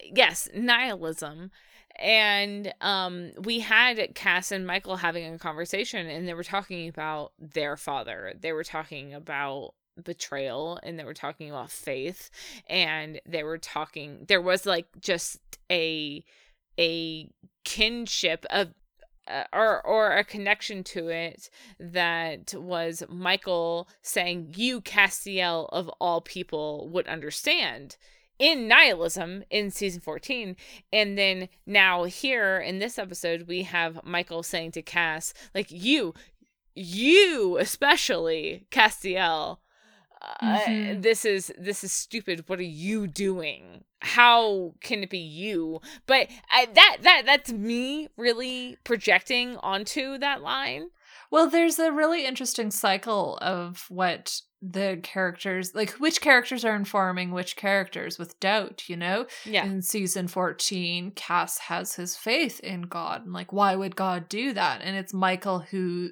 sows doubt into him about the nature of God. And then here we are one oh season my God, later, yes. one Michael later, and it's now Cass who is attempting to sow that doubt into their Michael. And Michael just rebelling against it the same way Cass did when he first heard it. Why would he do that?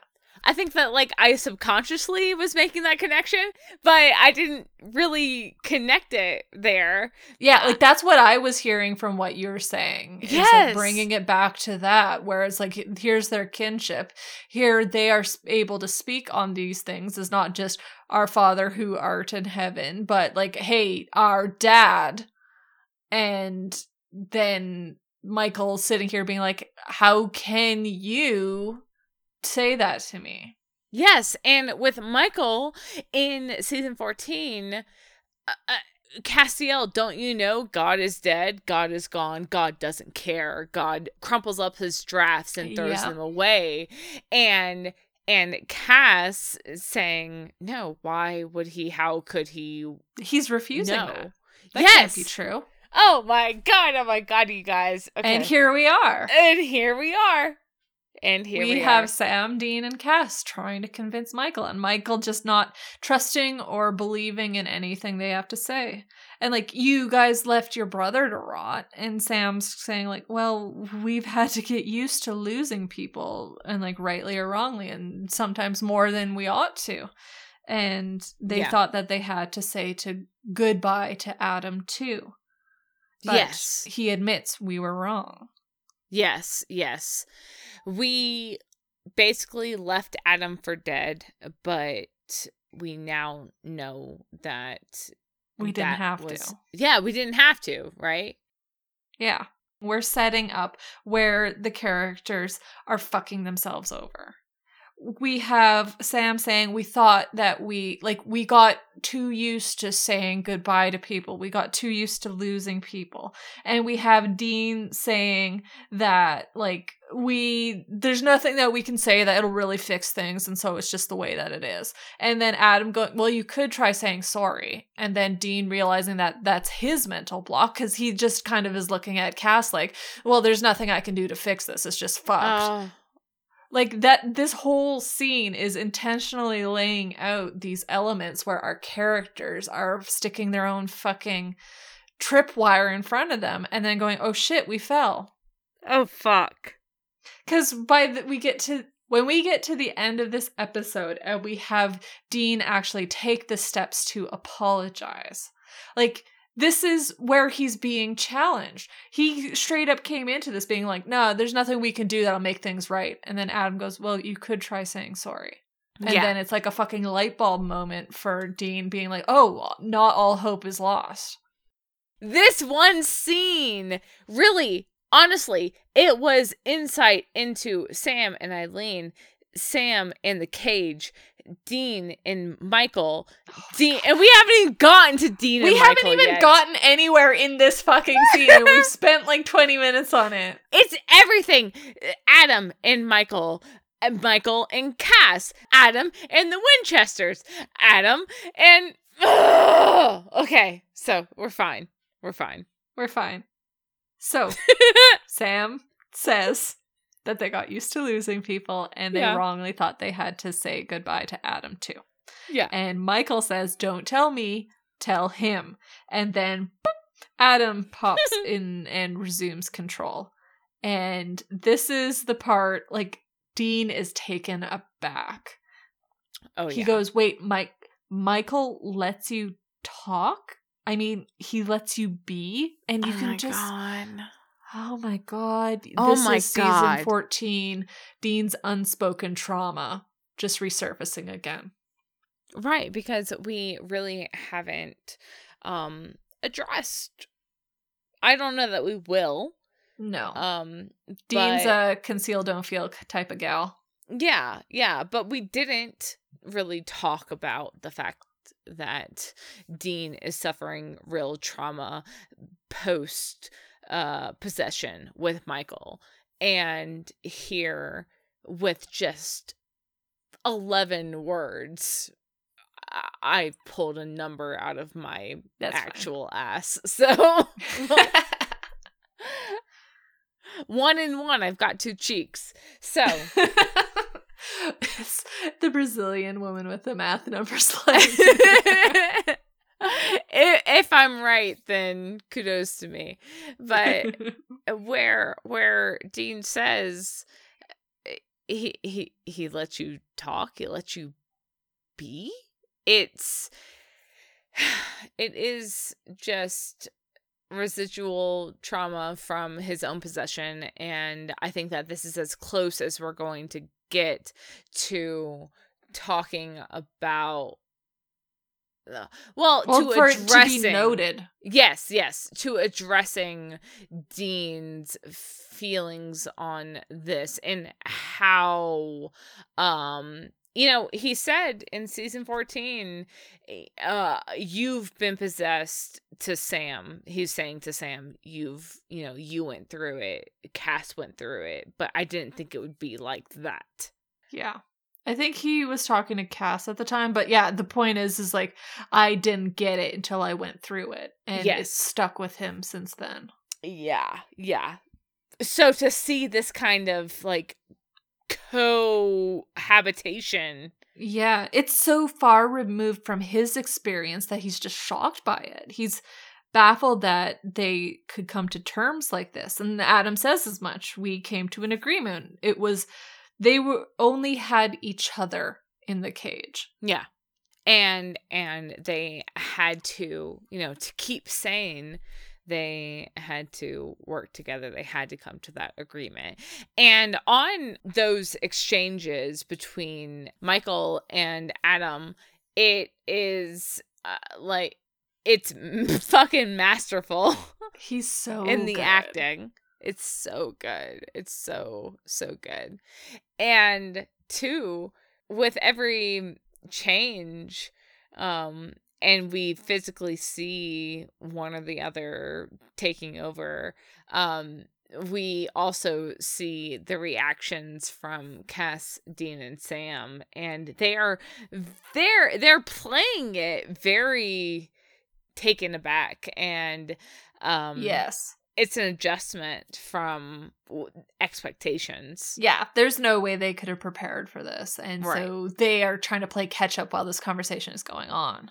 Mm-hmm. And, and, it's their brother that yeah. they failed in a very real way. So yeah, yeah. Anyways. So, yeah, so Dean starts by essentially just saying that there's nothing, like I said, there's nothing that they can say to fix things.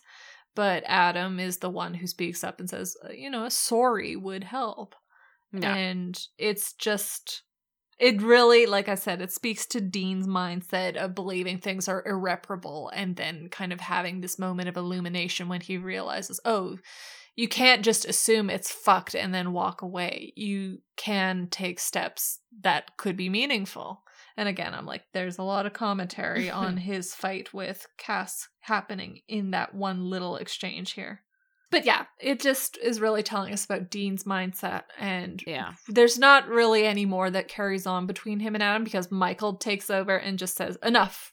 Tell me, like, why am I here? And so they break down the whole we need your help against God. And Michael still has faith that his father is here to bring paradise. And Dean's like, nah, your mm. dad's kind of a drama junkie. And so paradise is boring. There's no fucking way he's going to do it.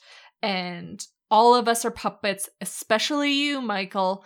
And Michael just is not really jiving with that. And he calls them liars. Like, you guys are lying. Well, I mean, also, I'm kind of sitting here like they're not telling him anything.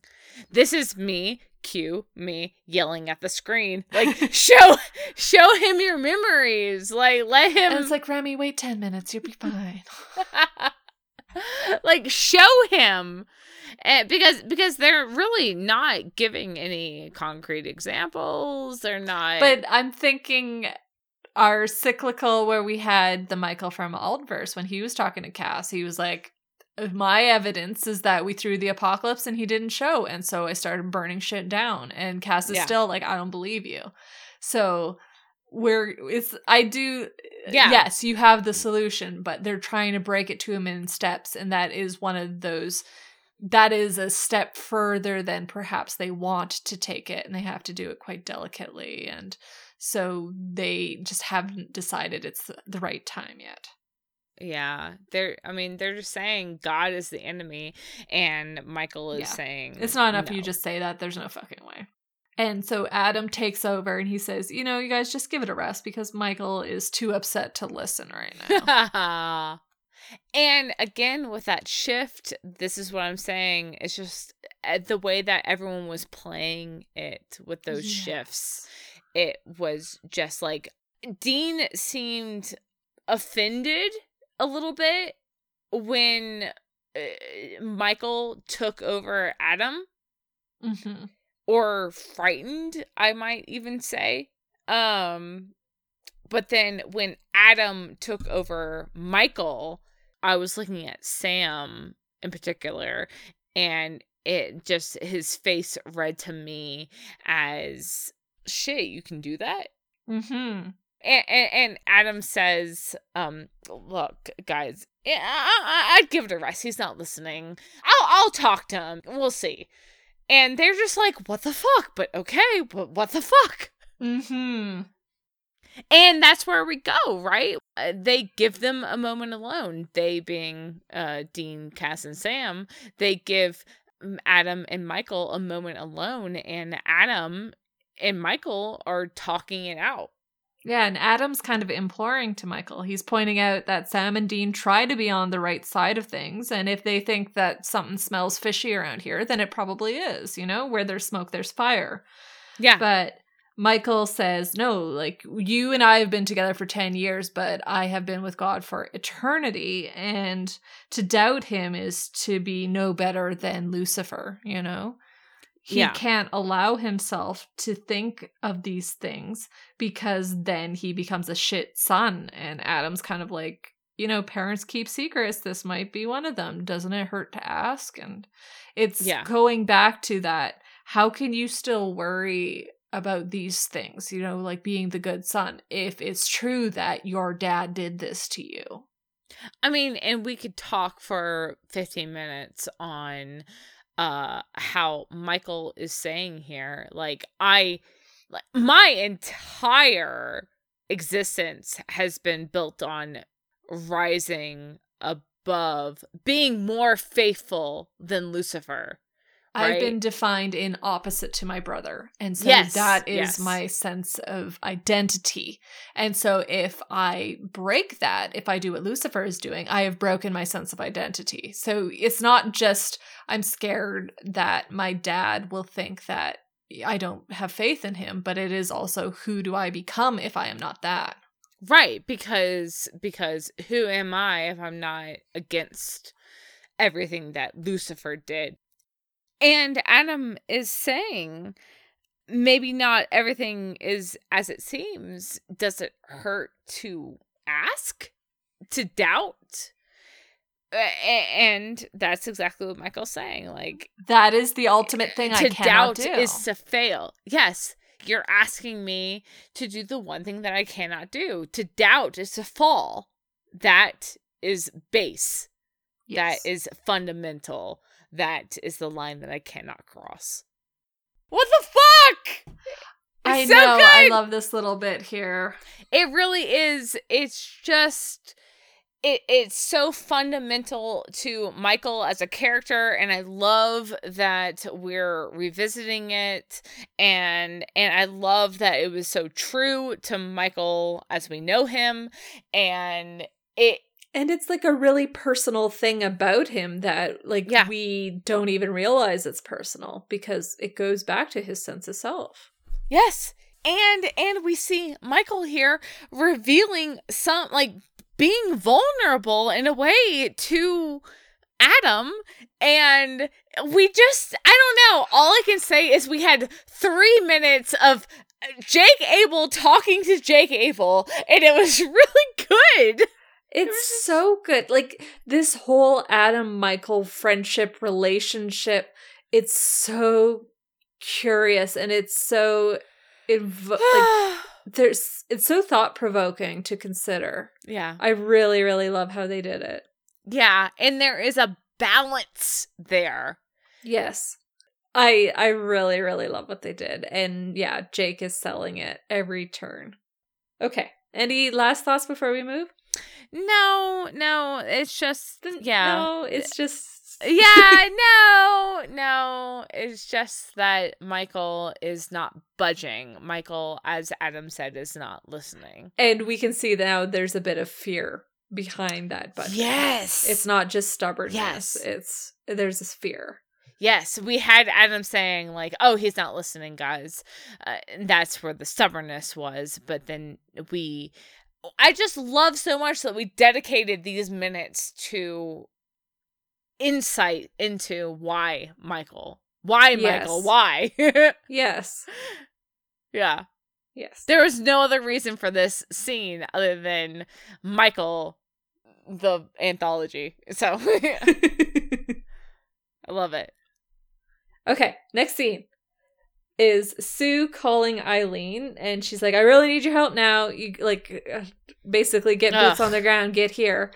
And she pulls out that do you have to ask for permission? And I I have a lot of thoughts about this and just the spoilers, not spoilers, nature of Sue. And this is Chuck's writing. And basically she's trying to jibe and like push Eileen to be reckless you know, mm-hmm. just hop in the car, get here. But um so Eileen asks for directions and she sees Sue cut off from this call and she sounds like something has happened. Right. And so if we're going by Chuck's writing and expectations, Eileen takes off without a word. But what we see in this very next scene is that Eileen goes to Sam's room. She gets his help, and Sam grabs his jacket, and he's right there following. Right, right. Which is so interesting that we've been building this episode with Eileen, I don't need a man. I don't feel like that's what we've been building though. Like that's... No, that's what I'm saying. That's where the fucking disconnect was. I'm sorry, I'm not yelling at you. I'm yelling at No, world. I know you're not. yeah, I, I, that's where my disconnect was where uh, the the tension that we were trying to introduce with Sue was it seemed on first watch a little out of left field because I now realize what Sue was trying to introduce was not what we were reading within the relationship of mm-hmm. of uh, Sam and Eileen on screen. It goes back to that there's two things of tension right now and there were kind of crossed signals. Yeah. So I I just saw Sue trying to exploit a tension that either didn't exist or wasn't as um fundamental as spoilers not spoilers Chuck thought it was. Yes. Like to me what the read of this is is that Chuck figured he could throw some romance tropes into this, and Eileen and Sam would take the bait. Mm-hmm. You know? Mm-hmm. Oh, based off of what I think they're going to be like with each other, this is going to work in this way. So, my impression is that Chuck was definitely setting a trap just for Eileen. Yeah. And then yeah. Sam shows up, and that's like an added bonus to Chuck, but it's not what he expected. I didn't consider it like that, but I love, love, love that that's where we're at right here, where mm-hmm. that Chuck wanted that uh, trap to just be for Eileen, and he was trying to steer Eileen in, in a certain direction and trying to sow that discontent. But yeah. uh, Eileen and Sam and the the relationship that they have defied that. Yeah. And and sue was poking at it like there's there's tension here. And on, on some level there is but not nearly at the level that uh, sue aka chuck was pr- predicting. Yeah, because, like, to summarize the way that I saw their tension playing out is that first scene was Sam's fear of losing Eileen made him behave in a way that Eileen wasn't super appreciative, Mhm. but they sat down, they came out to this agreement that Sam mentions when he's talking to Dean. And then, sure enough, when Eileen is presented with the opportunity to go on a case, she at first sticks to the duty that she has agreed to. And then, when she sees that her friend is in a high danger situation, the first thing she does is go to Sam and say, Help me out. Yes. So that right there was like they cleared up that tension from the first scene, but it happened off screen. And so then it raises question marks kind of for where we see Eileen and Sue talking. yes.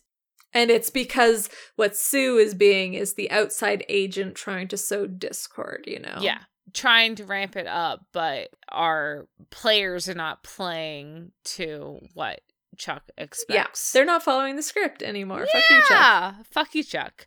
So, Yeah. so uh, well, well, Eileen goes to um goes to Sam and then says, "My friend's in trouble," and Sam says, "Let's go." Yeah. And so they take off. And now we have Cass going to see Adam and Michael. Yeah, and he's gone alone this time and michael cuts him right off you know says that he's not going to betray his father his beliefs like none of that's going to happen just because Hmm. cass wants him to yeah, but cass points out that god betrayed him you know and cass starts goading michael calling him haughty you know there's a stick up your ass the size of an oak tree and then says that he pities Michael actually because he was never God's favorite. He was just a two bit part of this greater story. And I'm just like, Cass is poking the bear here, right? Very intentionally, yep. very intentionally. And when watching the scene, I'm like, oh, oh, what a what? But but I guess it was just to get close enough to to grab his temples. Yep. Um, yeah. Yeah. Yeah. Because if Michael is refuting everything so wholeheartedly, they go, okay, yeah, well, we want to show you some memories that are going to prove our point. Like we said, this threatens Michael's sense of identity, this sense of self. So he's not going to agree to anything that's going to shake that. And so what Cass is doing is goading him. And he invokes Lucifer, you know, saying that he's the smart one versus Michael. And then Michael is like, okay, cool, fuck that. You don't get to talk about my brother. And grapples Cass to the floor. And then with this proximity, Cass touches his temples, does the mind meld thing to show Michael the truth about what they've seen of Chuck. Yeah. Cass is saying at least Lucifer was smart enough to realize the truth of things. Yeah. and uh adam who is saying uh, uh, maybe you don't know your father as well as you think you do and here michael the truth is revealed to him Yeah. god Yeah. lied Oh, and like is reveling in it. Like Chuck is like, I'm a writer, writers lie. And we find out about the multiverse. You know, there are other Michaels out there that not only is he not God's favorite, but he might not even be God's favorite Michael. Like, yeah ugh. so much so much that michael never knew michael was never allowed to know michael who uh, loved and trusted his father over everything and thought that that love and trust was returned yeah. not not so much Yeah. Yeah. It's fucking yeah. rough. yeah so we have these flashbacks that we have shared all of the history all that cass and sam and dean know with michael and now Yeah. michael knows every truth that the winchesters do Yeah. And, And- so he lets go Mhm. of Cass, and Cass is coughing it out, you know? That was a fun chokehold to be in there, sport. and leaves Michael to sort of absorb what has been given to him. yeah And so we return to the kitchen where Cass is sitting at the table and Dean comes in to talk to him, grabs a beer, and at first he is second guessing whether Cass went too far. And Cass just says, maybe. And Dean softens it a little bit by rationalizing, you know, Michael's been maybe too long in the cage, it's too much too fast. And this speaks, though, to a lot of like another off the screen tete a tete of that's not a word, but um another off the screen talk between Dean and Cass where they came up with this plan together and they executed this plan to to show Michael all that he missed yeah. while he was in the cage but but Dean here is saying like okay maybe we pushed too hard too fast and and it's just again like they Dean comes into the kitchen and he can't even look at Cass, but they are working together on this thing. But we definitely get the sense of only when we have to. And also that Dean is still kind of rubbing salt in the wound where he's second guessing. He is making Cass spell things out. You know, what did he yeah. say exactly? Yeah. He's doing these things that are dismissive towards Cass and Cass is I wouldn't even say taking it, it's just he's expecting it. And yeah. so what we're seeing between them is just this superficial civility between them, but it's just a paper thin covering over this very raw wound. Definitely. And yeah. And the way that they kind of wrap up is Cass is okay. Where's where's our emotional support buffer? You know, where's Sam? Oh no, and, where's uh, Sam? I forgot. and Dean is saying that you know, so Eileen hit a snag with a case, and so he won't be gone too long.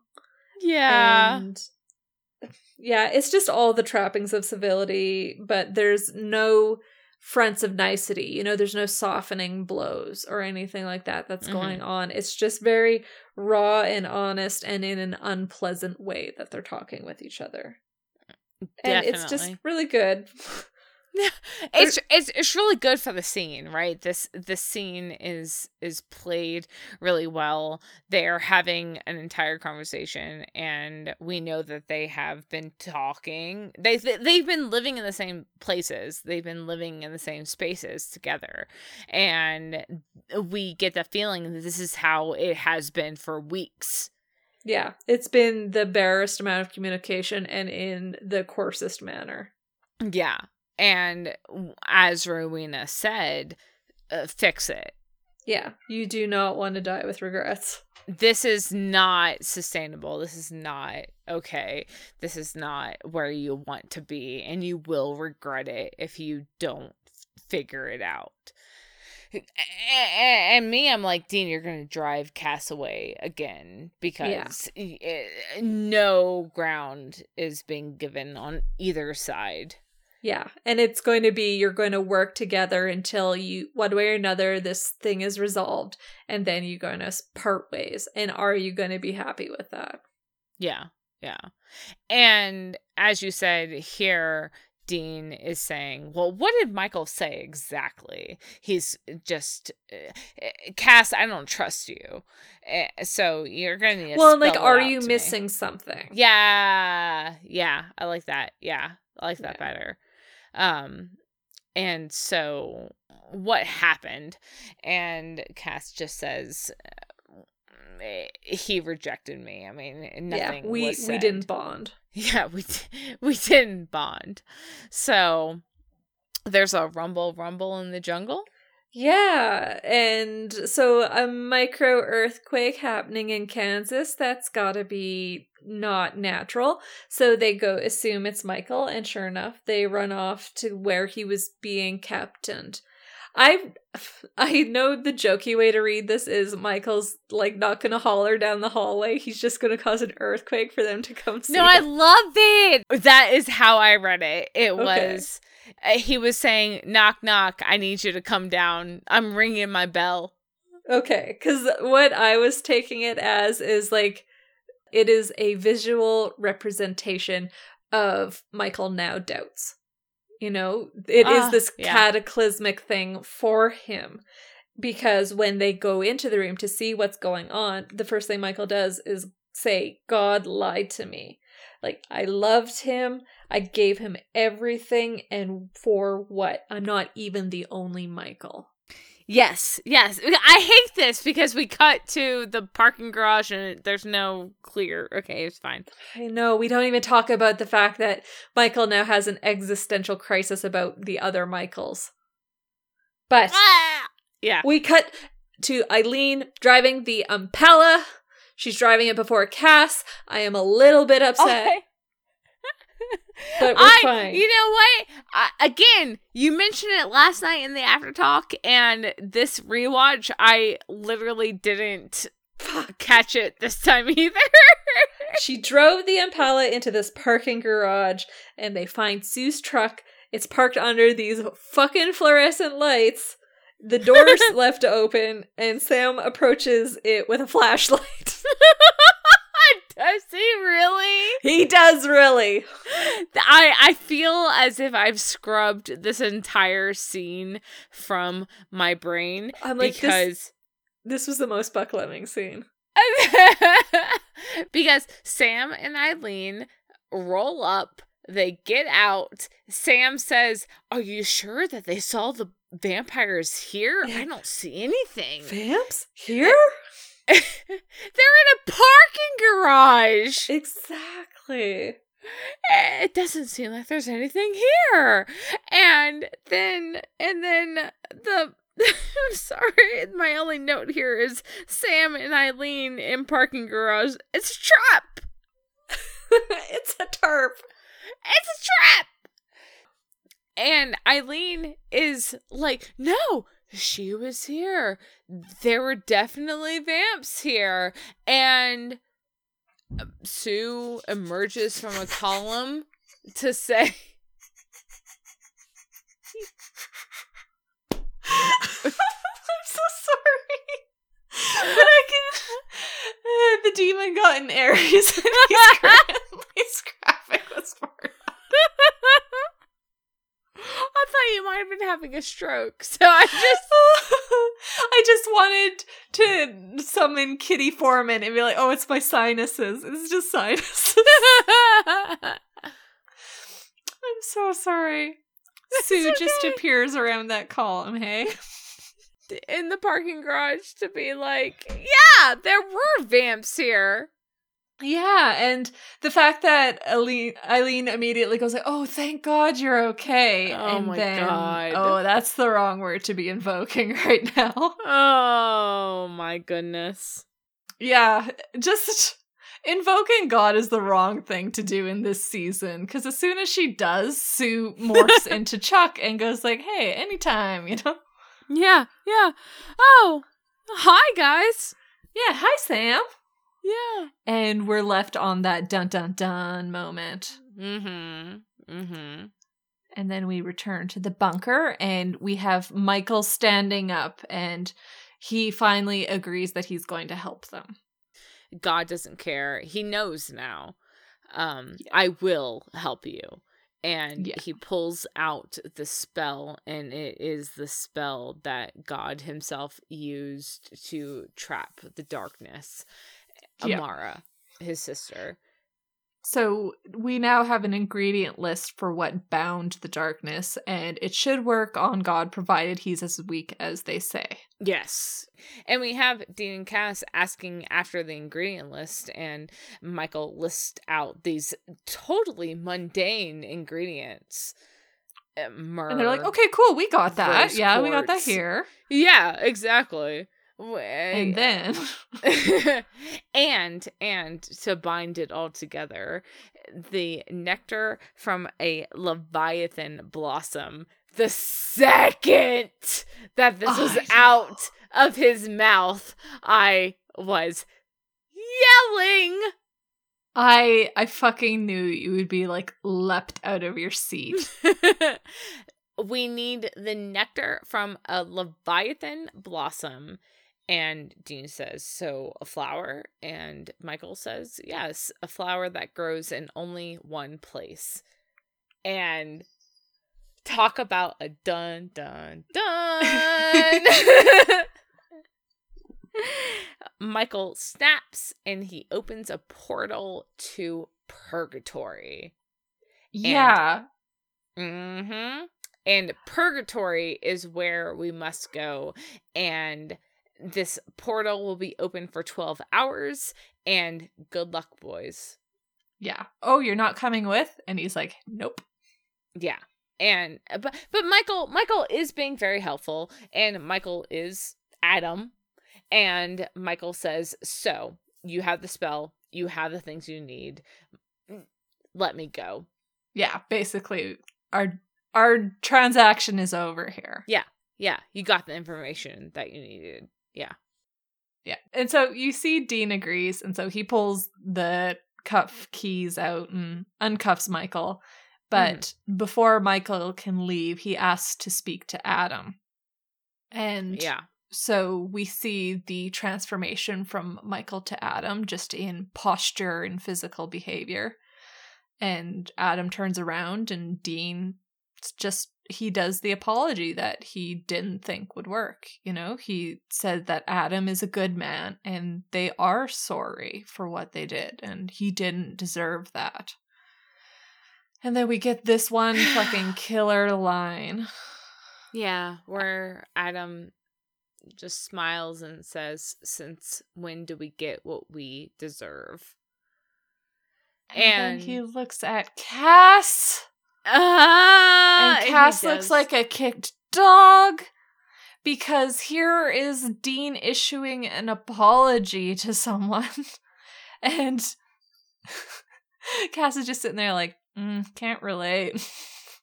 I mean, honestly, on on a certain level, like that, but also we have Dean reaching out to Adam in the way that we've been, you know, it's something that is well deserved. Exactly. It's, it's 10 years in the making. Yes, that has been 10 years in the making. And and we have it here and dean is sincerely regretful for all that happened and also dean uh, rising above michael himself in this moment to let one let him go but also reach out to adam through michael to say hey can i talk to him so, I mean, there's a lot here. It's a lot. It's it's a lot. Yeah, there's just so much unspoken history between what Dean could have been. You know, mm-hmm. what could have been for Adam had Sam and Dean known that there was something there that they could be done. But I also think that there is an element that the time was needed for Michael to bond with Adam in order for them to be at this place in the episode now where Michael is not just wrathful, but he has this partner who will talk to him and be like, "Do you do you see this points that they're making and they mean well, so what does it mean?" We wouldn't yeah. have got that if Michael and Adam hadn't formed the relationship that they did. Yeah, yeah. I mean, we could have had Michael more in tune with Cassiel. I, I I love that I revert to Cassiel when I'm talking about the angels, angels. versus yeah. but it is Castiel, his brother, versus Adam, who trusted that John, Dean, Sam, the people that he met once. Well, I mean, John was John, but but through John, he trusted to an extent Sam and Dean that he met once. And also, he didn't listen to them the first time. You know, they Mhm. said, don't do this. It's going to be a bad scene. and Adam went through with it. And like the consequences were very real and very much in line with what he was warned about.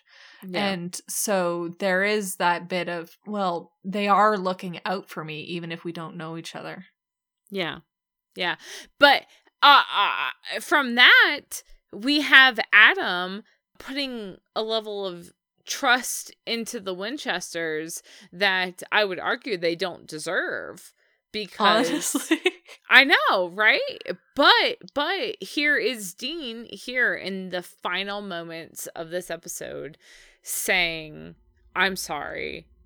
You don't And, deserve like, this." I'm And- not going to live with this regret. You know, I'm not going to let you leave Mhm. and never see you again without apologizing. Yeah. So he is taking Rowena's advice. It's just one square removed from where she's telling him to apply it. But for Adam, this means a lot. It ha- it- yeah. It, means everything. It gives him, okay, I can take this and I'm accepting this apology so I can move forward from it. Yeah. Definitely. 100%. Yeah. And we end the episode here. Yeah, and Michael, Adam, their parting words to them here is just good luck. And then they leave the room. Mm, Yeah, that's the final word that we leave on is just this good luck. And then Dean slowly turning to look to Cass, and then the two of them kind of being like, well, there's this rift and time is wasting. Oh my god. We have we have a purtle a purtle. A portal to purgatory. a portal to purgatory. Yes. I just, I can't even believe that we're going to purgatory again. I am very excited because we've left on two cliffhangers here. We have uh, Chuck, Eileen, and Sam, and then we Mhm. have Dean, Cass, and Purgatory. So it's a lot. Yeah. Yeah. Yeah. Yeah. And we yeah. have the whole hiatus to kind of stress about it. it's good though. I like it. It's great. Yeah, Yeah. yeah, I do agree. Like I said with you in the after talk, last season was kind of a that they left Mhm. us on for the mid series finale, or sorry, mid season finale. That we were left. Well, did they did they really just unleash the supernatural world on Kansas City? Yeah. Whereas this one, we're more like, ooh, like Yeah. what's gonna happen? It's less shock, I suppose, and more intrigue. Yeah, intrigue and anticipation. Yeah, definitely. I like it a lot. I, I think Yeah. that, and, and it's strong enough, and there's enough meat in this episode that we will have again plenty to chew on going through this hiatus. Yes. And on that meat to chew on, uh, B, what's your final takeaway? Oh, bitch. Um, oh my! I'm guessing which one you doing, so I'm I'm kind of moving to a different one. Oh my god! No, you can't do that. Okay, okay, three, two, one. Okay, we're gonna. Okay, you do yours first then. No, no. I want your Okay. one. I want your number one takeaway, and we're gonna three, two, one it, and just summarize in one word. What's your three, two, one takeaway? Okay, okay, you ready? Give me a second. Give me a second. Okay. Okay, you ready? Yeah, I didn't think it through, but I'm just gonna go with the one I thought of. okay, okay, okay. Three. Okay. Yeah, yeah, Yeah. Yeah. Yeah. Yeah. Three, Three, two, two, one. one. Rowena. Michael. There we go. what? Rowena? Fuck yeah! It's been like this question that has been over my head ever since we lost her, and the whole fact that we had this strong female protagonist that we don't have very many of, and we want to protect the ones that we have. and here she is, she's back. We totally didn't even expect her. She wasn't even amongst the title characters, like guest stars being introduced. They kept her a secret. She only was in the back end credits. And here she is. She is herself. She's not a changed version of her. Yeah. But she's the queen of hell and she's thriving and she's encouraging our characters to not have regrets regarding how she died and also about the way that they are living. She lived. like she's yeah.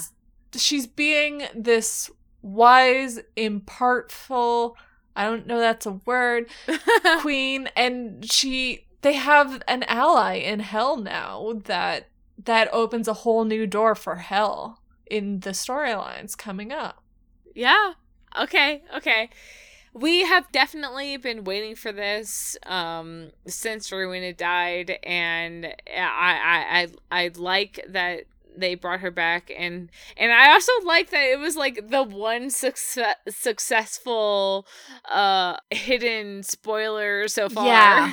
you know. Yeah, It that was- there was no idea this was was coming. Yeah. Yeah. Yeah. The- uh, supernatural we love you but you're not very good about keeping set spoilers no. we, we we typically know what's coming up but I, I definitely did not anticipate Rowena coming back this episode. I liked the way that she came back. I like that it was in line with what I was expecting for her, um, and wanting for her really Yes. more than anything. Yes. Um, I am so ready for that heaven, hell, purgatory, empty, uh, round table. oh, on I know. yeah, love it, love it, and can't wait to see it. So I am very glad that we get that set in stone confirmation that Rowena is not out of the game just yet. Yeah. And in fact, she's going to be a major player on the chessboard. Oh, Fuck yes, yes. So my final takeaway is definitely Adam and Michael. hmm Good choice.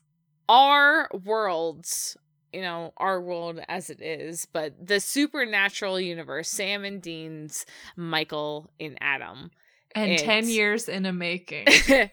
exactly 10 years in the making we i am not going to be saying this as eloquently as you but michael good Happy Michael here. happy michael here well i mean really it is just so the michael that we had in the alt universe was a michael that killed his brothers who uh, destroyed the world who uh, consorted with demons the scourge of hell to to bring about like his one and only wish was to call his father back to the world and yeah. in all Michael, it didn't happen. It didn't happen. God never never showed up. We see what would have been if Sam and Dean were never born, and that was the Michael that would have been. Yeah. And now here we had a Michael who was thwarted by Sam and Dean and who has been in the cage for 10 years and what a what a fucking difference 10 And years 10 makes. years in close proximity to humanity. that opening scene with Adam in the diner just needing to enjoy that burger and Michael Observing, observe not uh, commanding, not exactly exactly I I was I I wanted to say indulging him but that wasn't it no it's not It, was they were going to do this. yeah it's not allowing Adam to go to a diner and have a burger because that's what Adam wanted to do. It is just a mutual respect. Yes. Yeah, I Oh, really loved it. I love. I'm so glad that we got to see them. And I'm so so glad the direction that we're taking uh, that we took um uh, Adam and Michael that they are a partnership. They are uh, they are what they are here. They found um companionship in each other and Michael is learning humanity and is um I don't want to equate him to Cass. Well, But- what are his greater ambitions? He's not like Alt versus Michael, where Yeah. I need to take over the world. He's okay. We're going to go get a job. Yeah. and and Michael's okay with that because he's lost his family.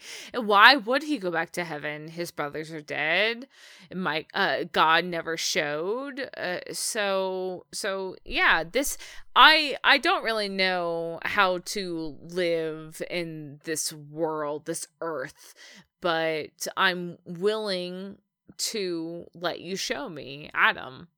And mm-hmm. that is like literally that first diner scene just set me on the path of understanding to to everything that Michael is. This yeah, Michael, our it was Michael. really well done. Like I, I holy shit, this episode really holy blew shit, by the expectations that I had.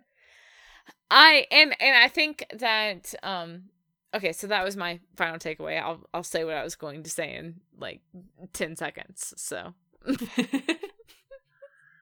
Anything else? That was this no, episode. I think that I mean we are not elaborating on this, but I hope Purgatory brings back Benny. And so that was this episode.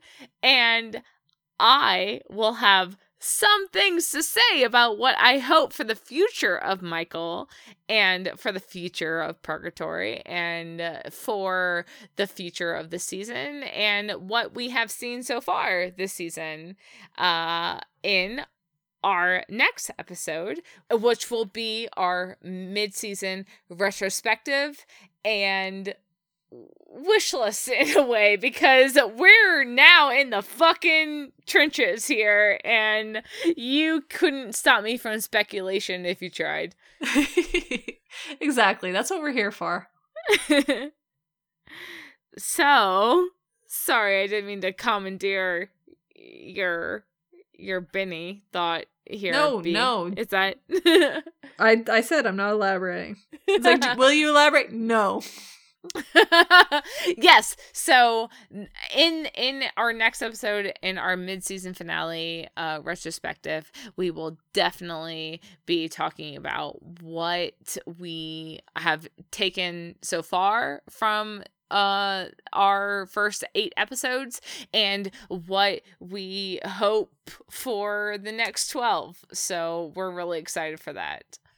Yeah, and with the hiatus that we have going on, we're taking a hiatus too. So the retrospective episode will be coming out at some point during this four weeks. We just haven't quite pinned it down because we also have real lives. yeah, yeah. So we ha- uh, both have some traveling going on with the holidays and just family things. So um, we will uh, be posting to our uh, Twitter and Tumblr about uh, when we will be releasing our hiatus episode. And if for any uh, no chick flick moments news. Uh, definitely follow us on Twitter, Tumblr. Uh, check in on our website at nochickflickpodcast.com. Yeah, and we also have our Patreon up, which has a bunch of bonus content where you can listen to us talk about the initial reactions we have to each of these episodes. There's hours of that, and we also have all our show notes. So definitely jump over there if you're interested in having more to listen to over this hiatus season. Yes, it's a long and lonely winter, so the Patreon might definitely be the place to go for some more of your favorite no flick moment uh, content. I was gonna say no chick flick moment moments, so why not? Honestly, why not? And yeah, rate, review, subscribe on wherever you get your podcast. That helps us get the information out there. And it's just really useful for us to kind of build the audience that we got with you guys. Yes, reviews and ratings, especially on iTunes, uh, are really invaluable on visibility and also on visibility. Uh, rec us to a friend in the spirit of giving this holiday season, give your friends your podcast recommendations. And, you know, hopefully we're on that list. yes, yes. So we will see you guys soon. Yeah, we'll see you guys on the next step. Yeah, have a happy hiatus. Happy holidays, guys. Happy holidays, y'all. Oh, bye. Bye. Bye.